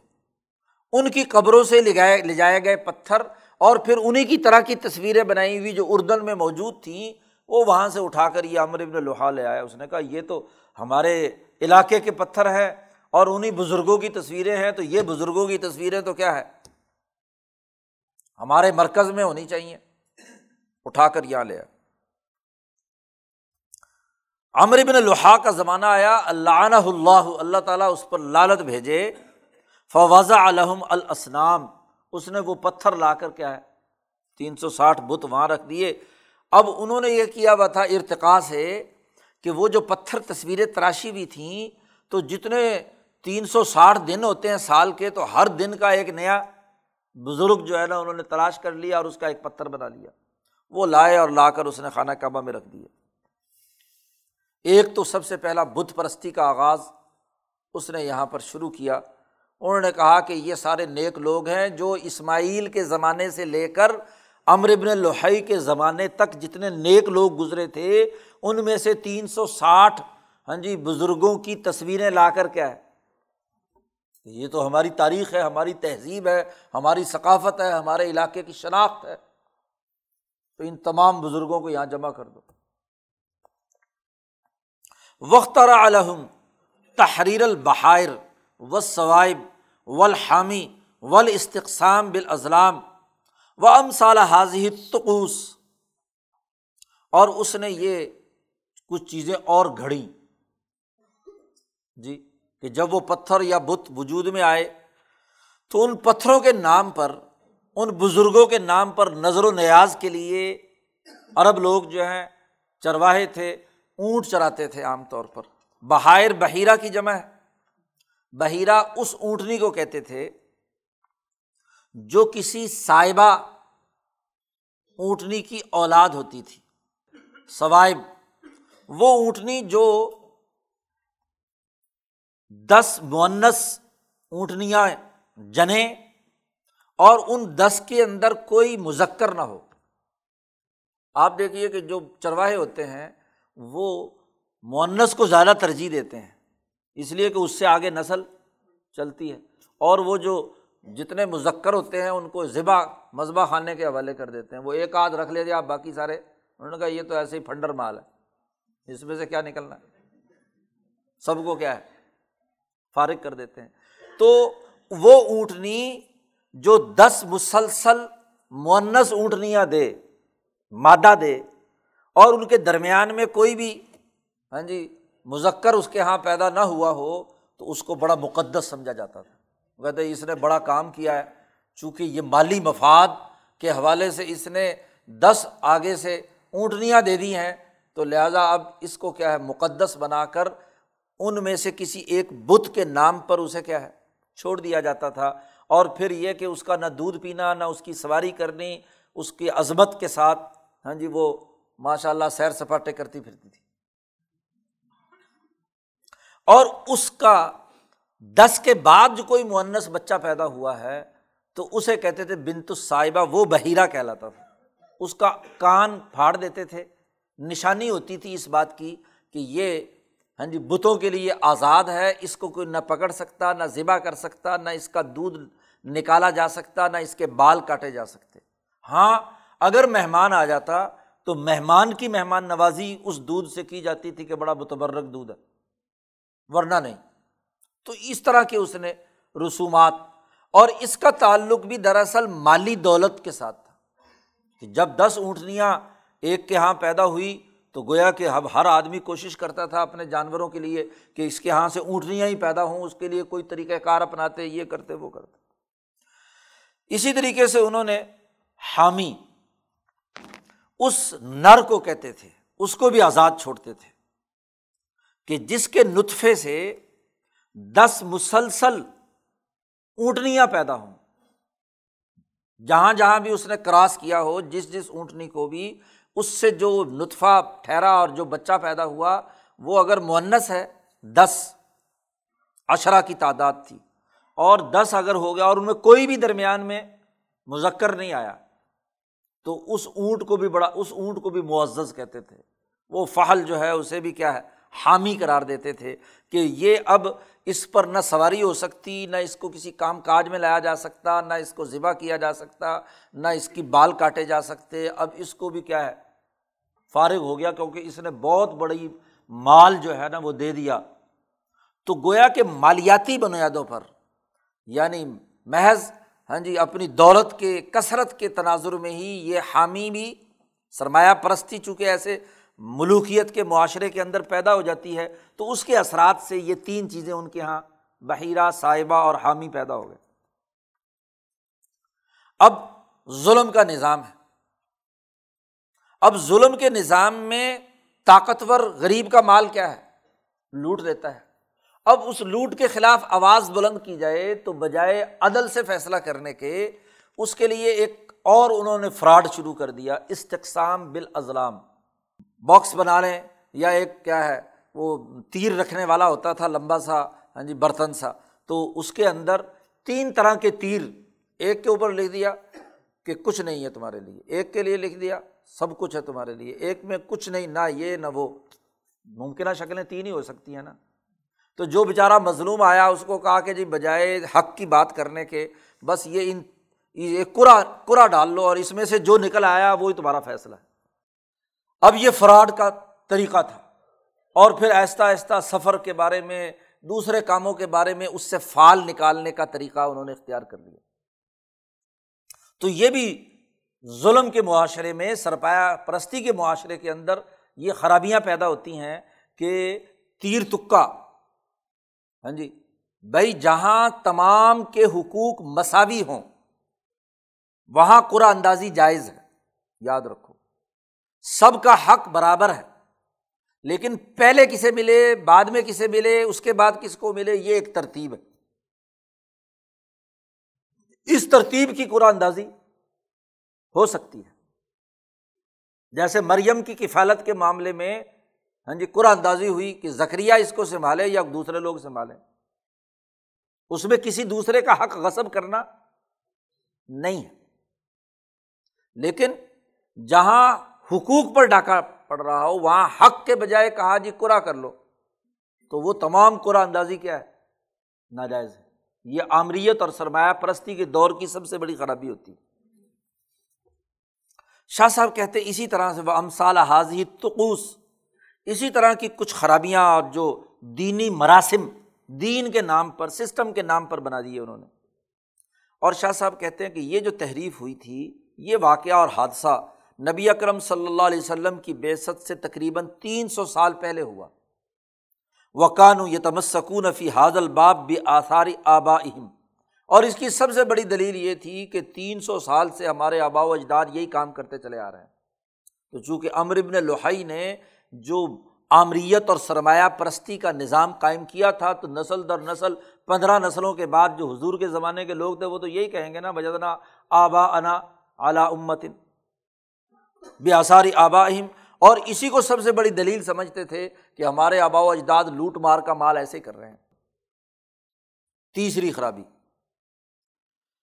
چوتھی خرابی یہ تھی کہ جب یہ تین خرابیاں پیدا ہو گئیں، آمریت کے نظام کے نتیجے میں اللہ کے ساتھ شرک ہاں جی اللہ کے لیے کو انسانوں کے مشابے ایک عامر مطلق کی طرح سمجھنا اور اس دین کے بنیادی آئین و قوانین کے اندر مالی مفادات کے مطابق ترمیمات و تحریفات۔ تو اس کا لازمی نتیجہ یہ ہے کہ آخرت جہاں عدل و انصاف ہونا ہے، جہاں تمام لوگوں کے ساتھ صحیح صحیح فیصلہ ہونا ہے، اس کا انکار کر دو۔ عملاً انکار کر دو۔ شاہ صاحب کہتے وقت بئی جنل امبیا الصالفون گزشتہ امبیا نے اس بات کو بڑی وضاحت کے ساتھ بیان کیا تھا کہ حشر اور نشر ہوگا۔ لاکن لم یکن ذالک بیان بشرحن و بستن یہ بڑی تفصیل کے ساتھ نہیں تھا۔ اجمالی طور پر یہ بات ہوتی تھی۔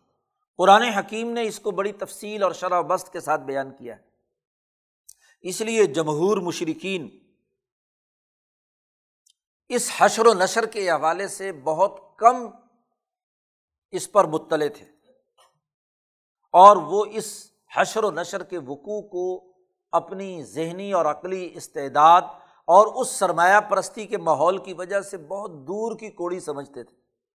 اس لیے کہتے تھے کالو ان ہیا اللہ حیات دنیا نموت و نحیا، وما نحن بے مبروسین کہ ہماری تو بس یہ دنیا ہی کی زندگی ہے، اسی میں مریں گے، جئیں گے، کھپ جائیں گے اور ہم دوبارہ نہیں اٹھائے جائیں گے۔ تو سرمایہ پرستی کا یہ افرید اگلی خرابی یہ پیدا کرتا ہے کہ عدل و انصاف کا جو انقلاب آنے والا ہے، جہاں نتائج کھل کر سامنے آنے ہیں، اس کا سرے سے کیا کر دے؟ انکار کر دے۔ پانچویں خرابی یہ تھی کہ نبی اکرم صلی اللہ علیہ وسلم کی رسالت کا انکار۔ کیوں؟ کہ نبی اکرم صلی اللہ علیہ وسلم ان تمام کاموں سے روک رہے ہیں۔ آمریت کے اس سسٹم کو چیلنج کر رہے ہیں۔ حکمرانی کا یہ نظام کل ان انسان التغا اور استغنا چیلنج کر رہے ہیں۔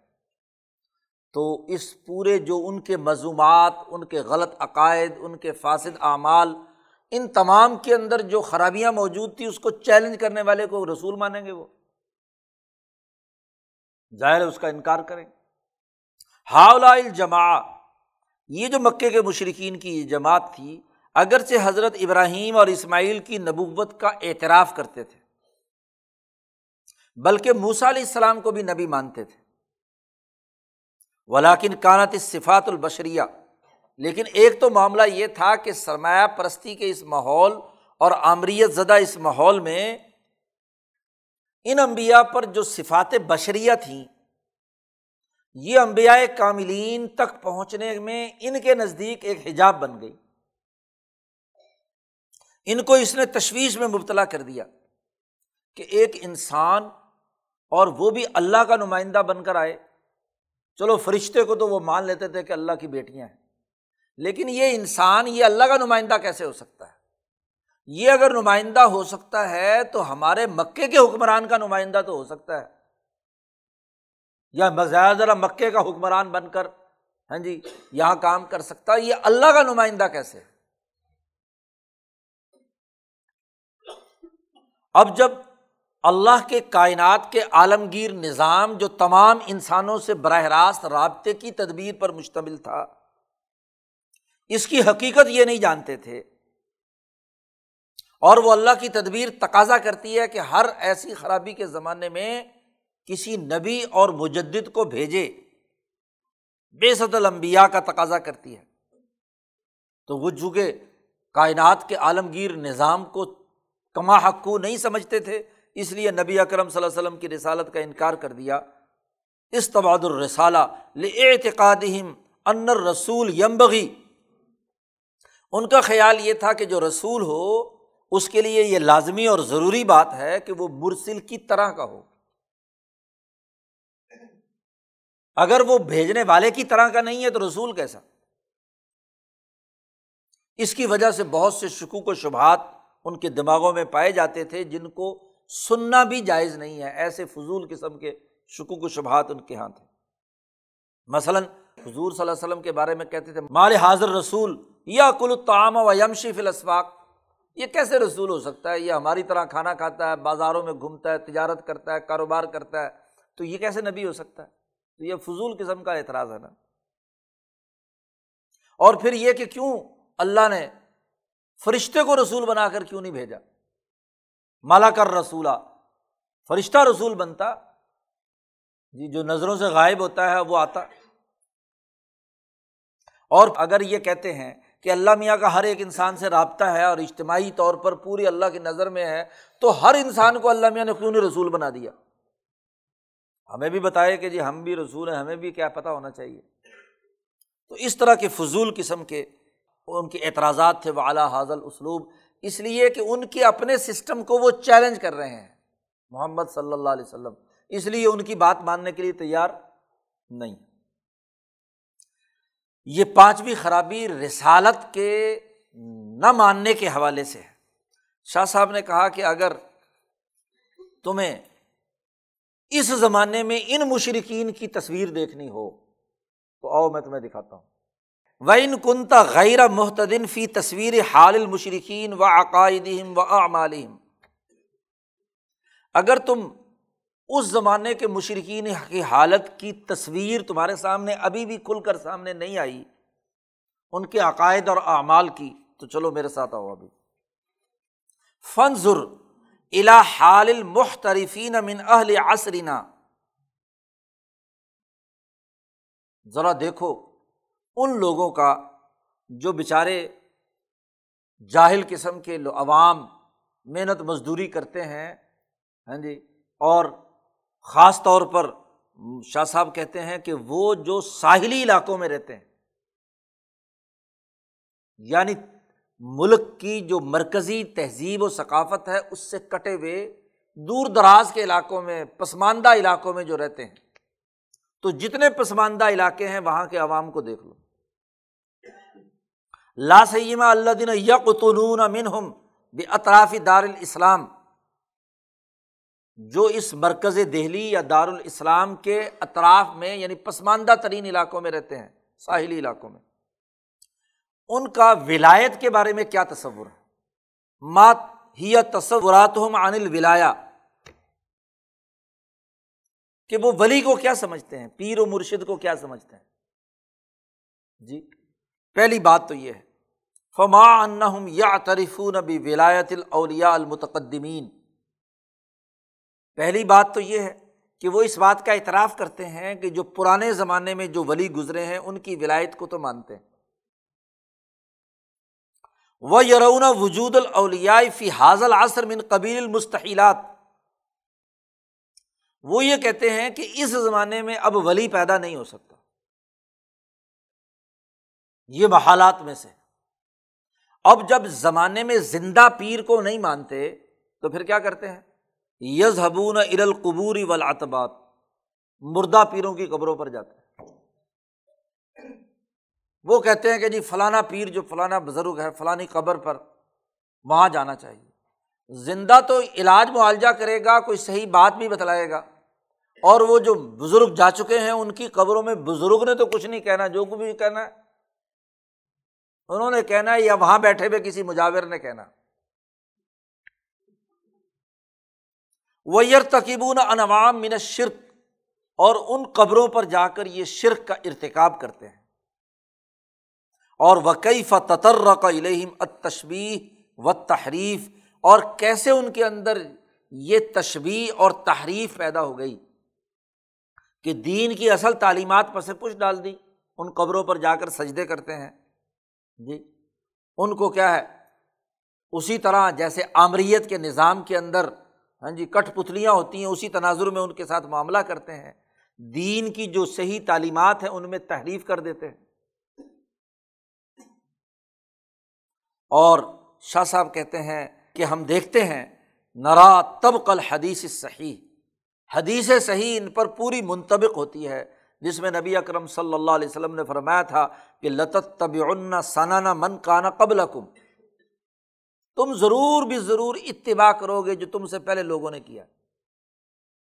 حزبن نال بن نال جیسے جوتا جوتے کے برابر ہوتا ہے، ایسے ہی تم بھی کرو گے۔ انہ بامن بلیت من البلایا اللہ و طفت من اہل عصرینا یر تقیبون ہا و یا تقیدون مصرحا کوئی ایسی بڑی مصیبت نہیں ہے جو گزشتہ قوموں میں، مشرقین میں، یہود میں نظارہ میں تھی، مگر آج کے زمانے میں بھی اس کی ایک جماعت موجود ہے ہمارے زمانے میں، وہ بھی انہیں چیزوں کا ارتکاب کرتی ہے اور انہیں طرح کے اعتقادات رکھتی ہے۔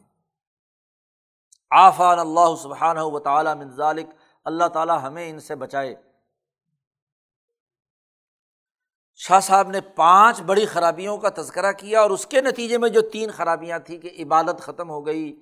ہاں جی ظلم پیدا ہو گیا، نظام ظلم کی خرابی پیدا ہو گئی، یہ ساری خرابیاں ان کے اندر ہوئیں۔ بال جملہ تھی خلاصہ یہ ہے کہ فعن اللہ تبارک و تعلیٰ باسا سید المبیائی صلی اللہ علیہ وسلم بے فضل ہی و رحمت ہی فی العرب۔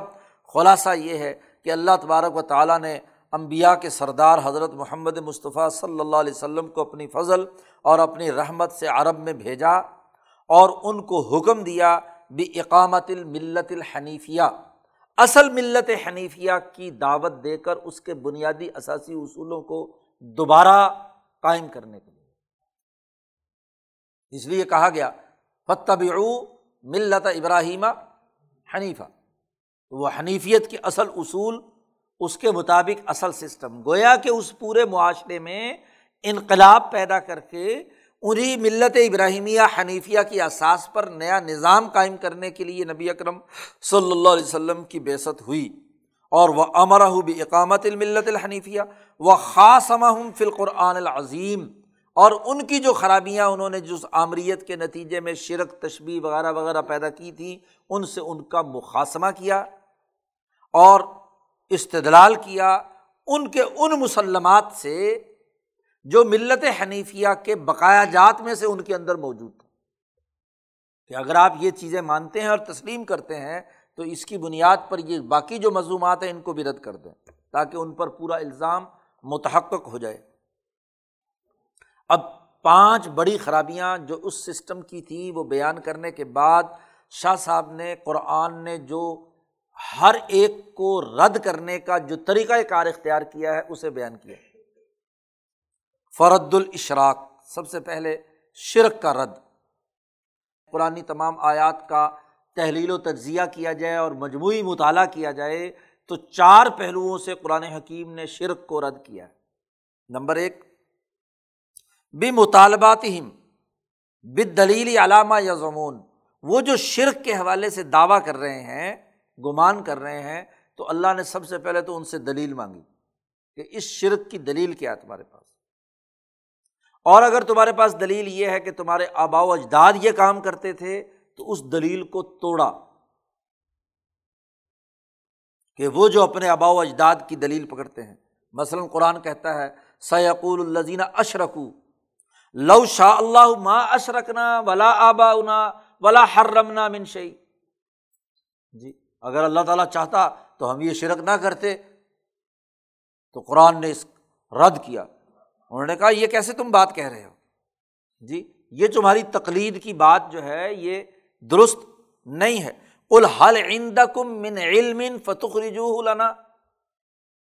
مطالبہ کیا کہ کوئی علم ہے، ٹھوس علم اس بات پر ہے جو تم شرک کر رہے ہو۔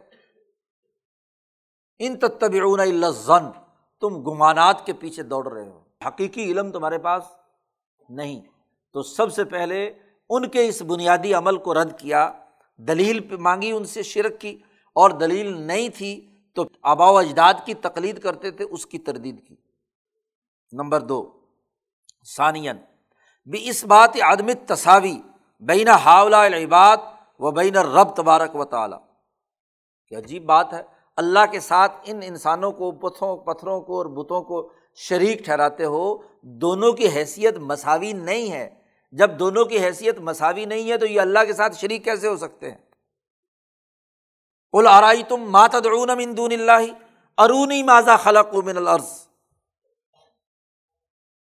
جن کو تم خدا کے علاوہ پکارتے ہو، ذرا بتلاؤ کہ انہوں نے اس زمین میں کون سی مخلوق پیدا کی ہے۔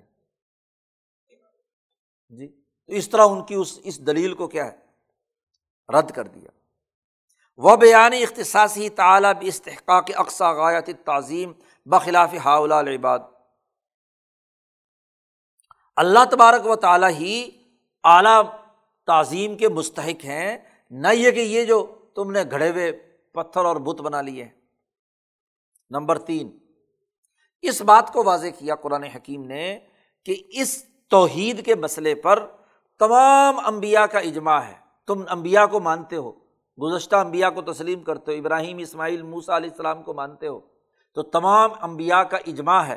قرآن نے کہا وبا ارسل من قبل کا مر رسول اللہ نوحی انہ لا الہ اللہ انفا بدون آپ سے پہلے جتنے بھی رسول گزرے ہیں، ان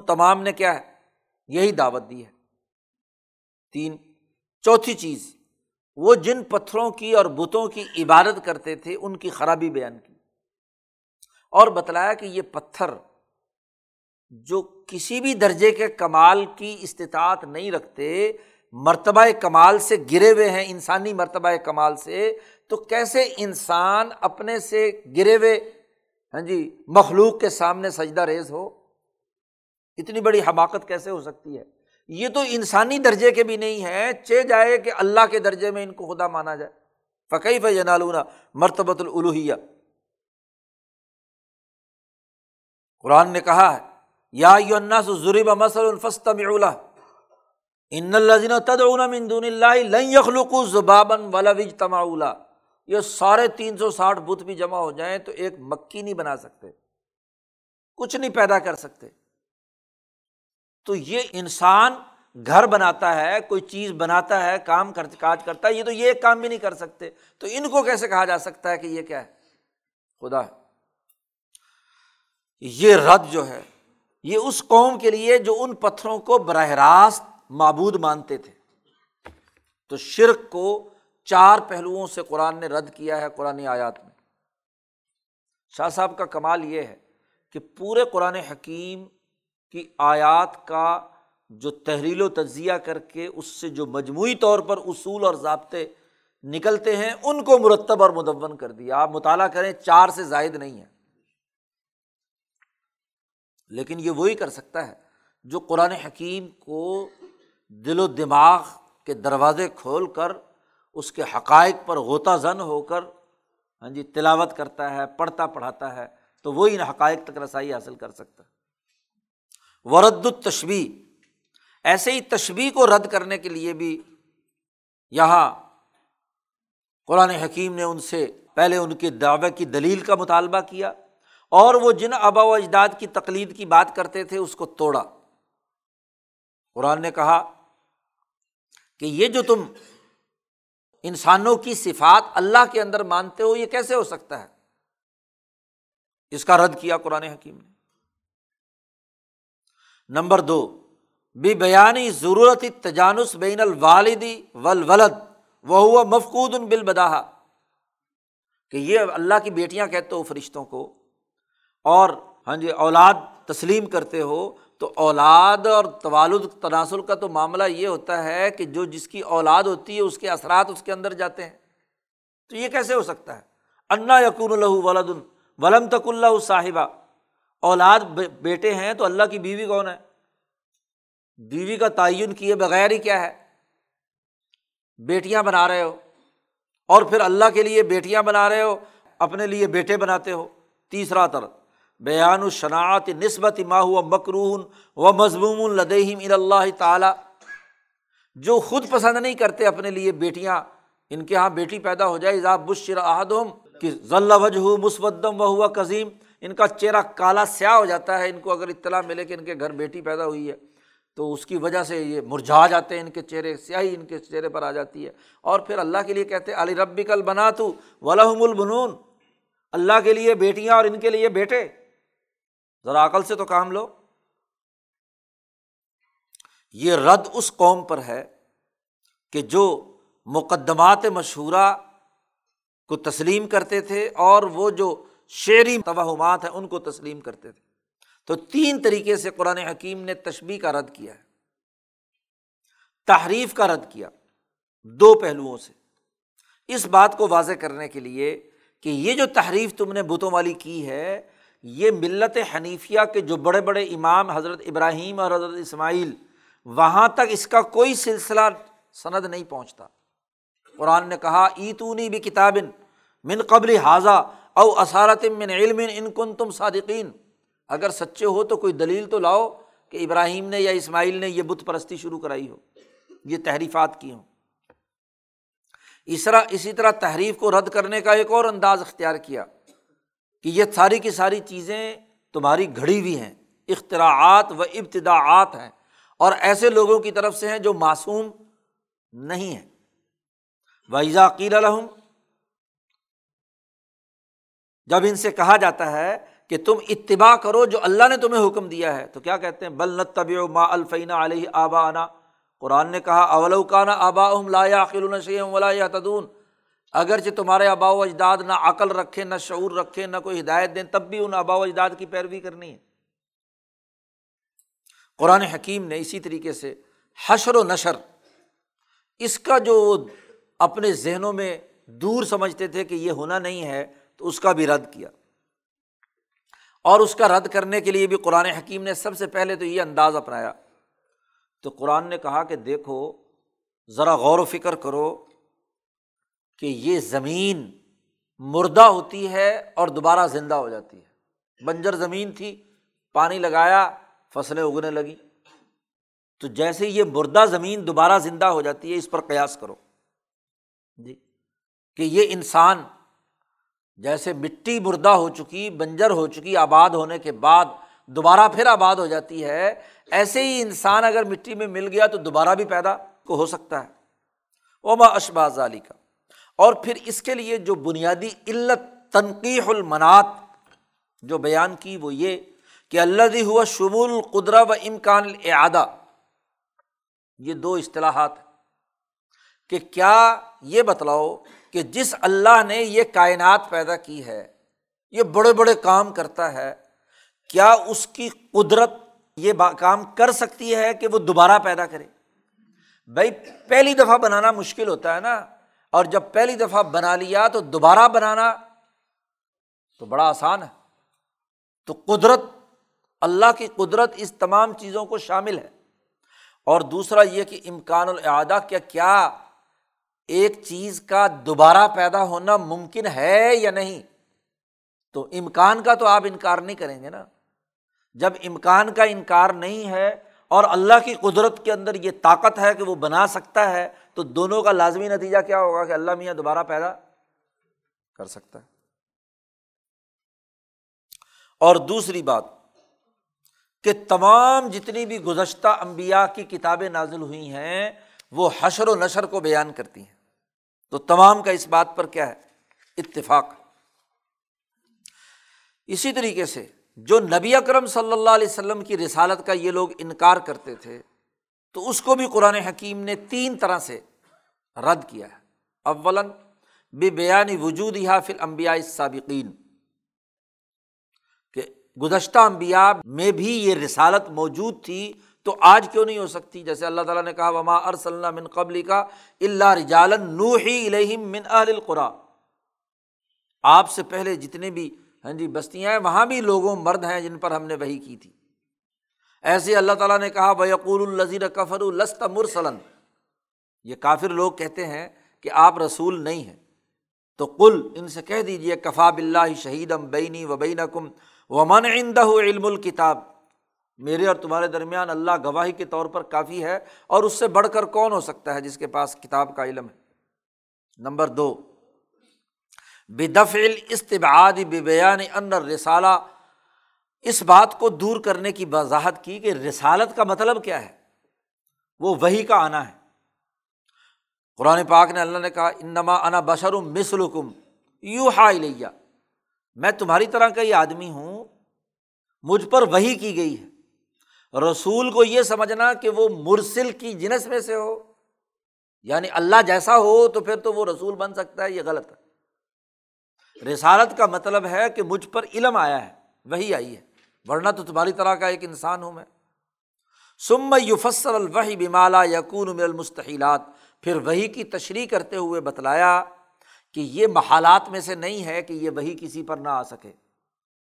اللہ تعالیٰ نے کہا، وما کان علی بشرن یکلم اللہ اللہ وحین او مم ورائے حجابن او یورسل رسول فیوحی اب ہی مایشا ان علی الحکیم تو یہ وہی کی مختلف اقسام اور وہی کی تعریف کر دی قرآن حکیم نے۔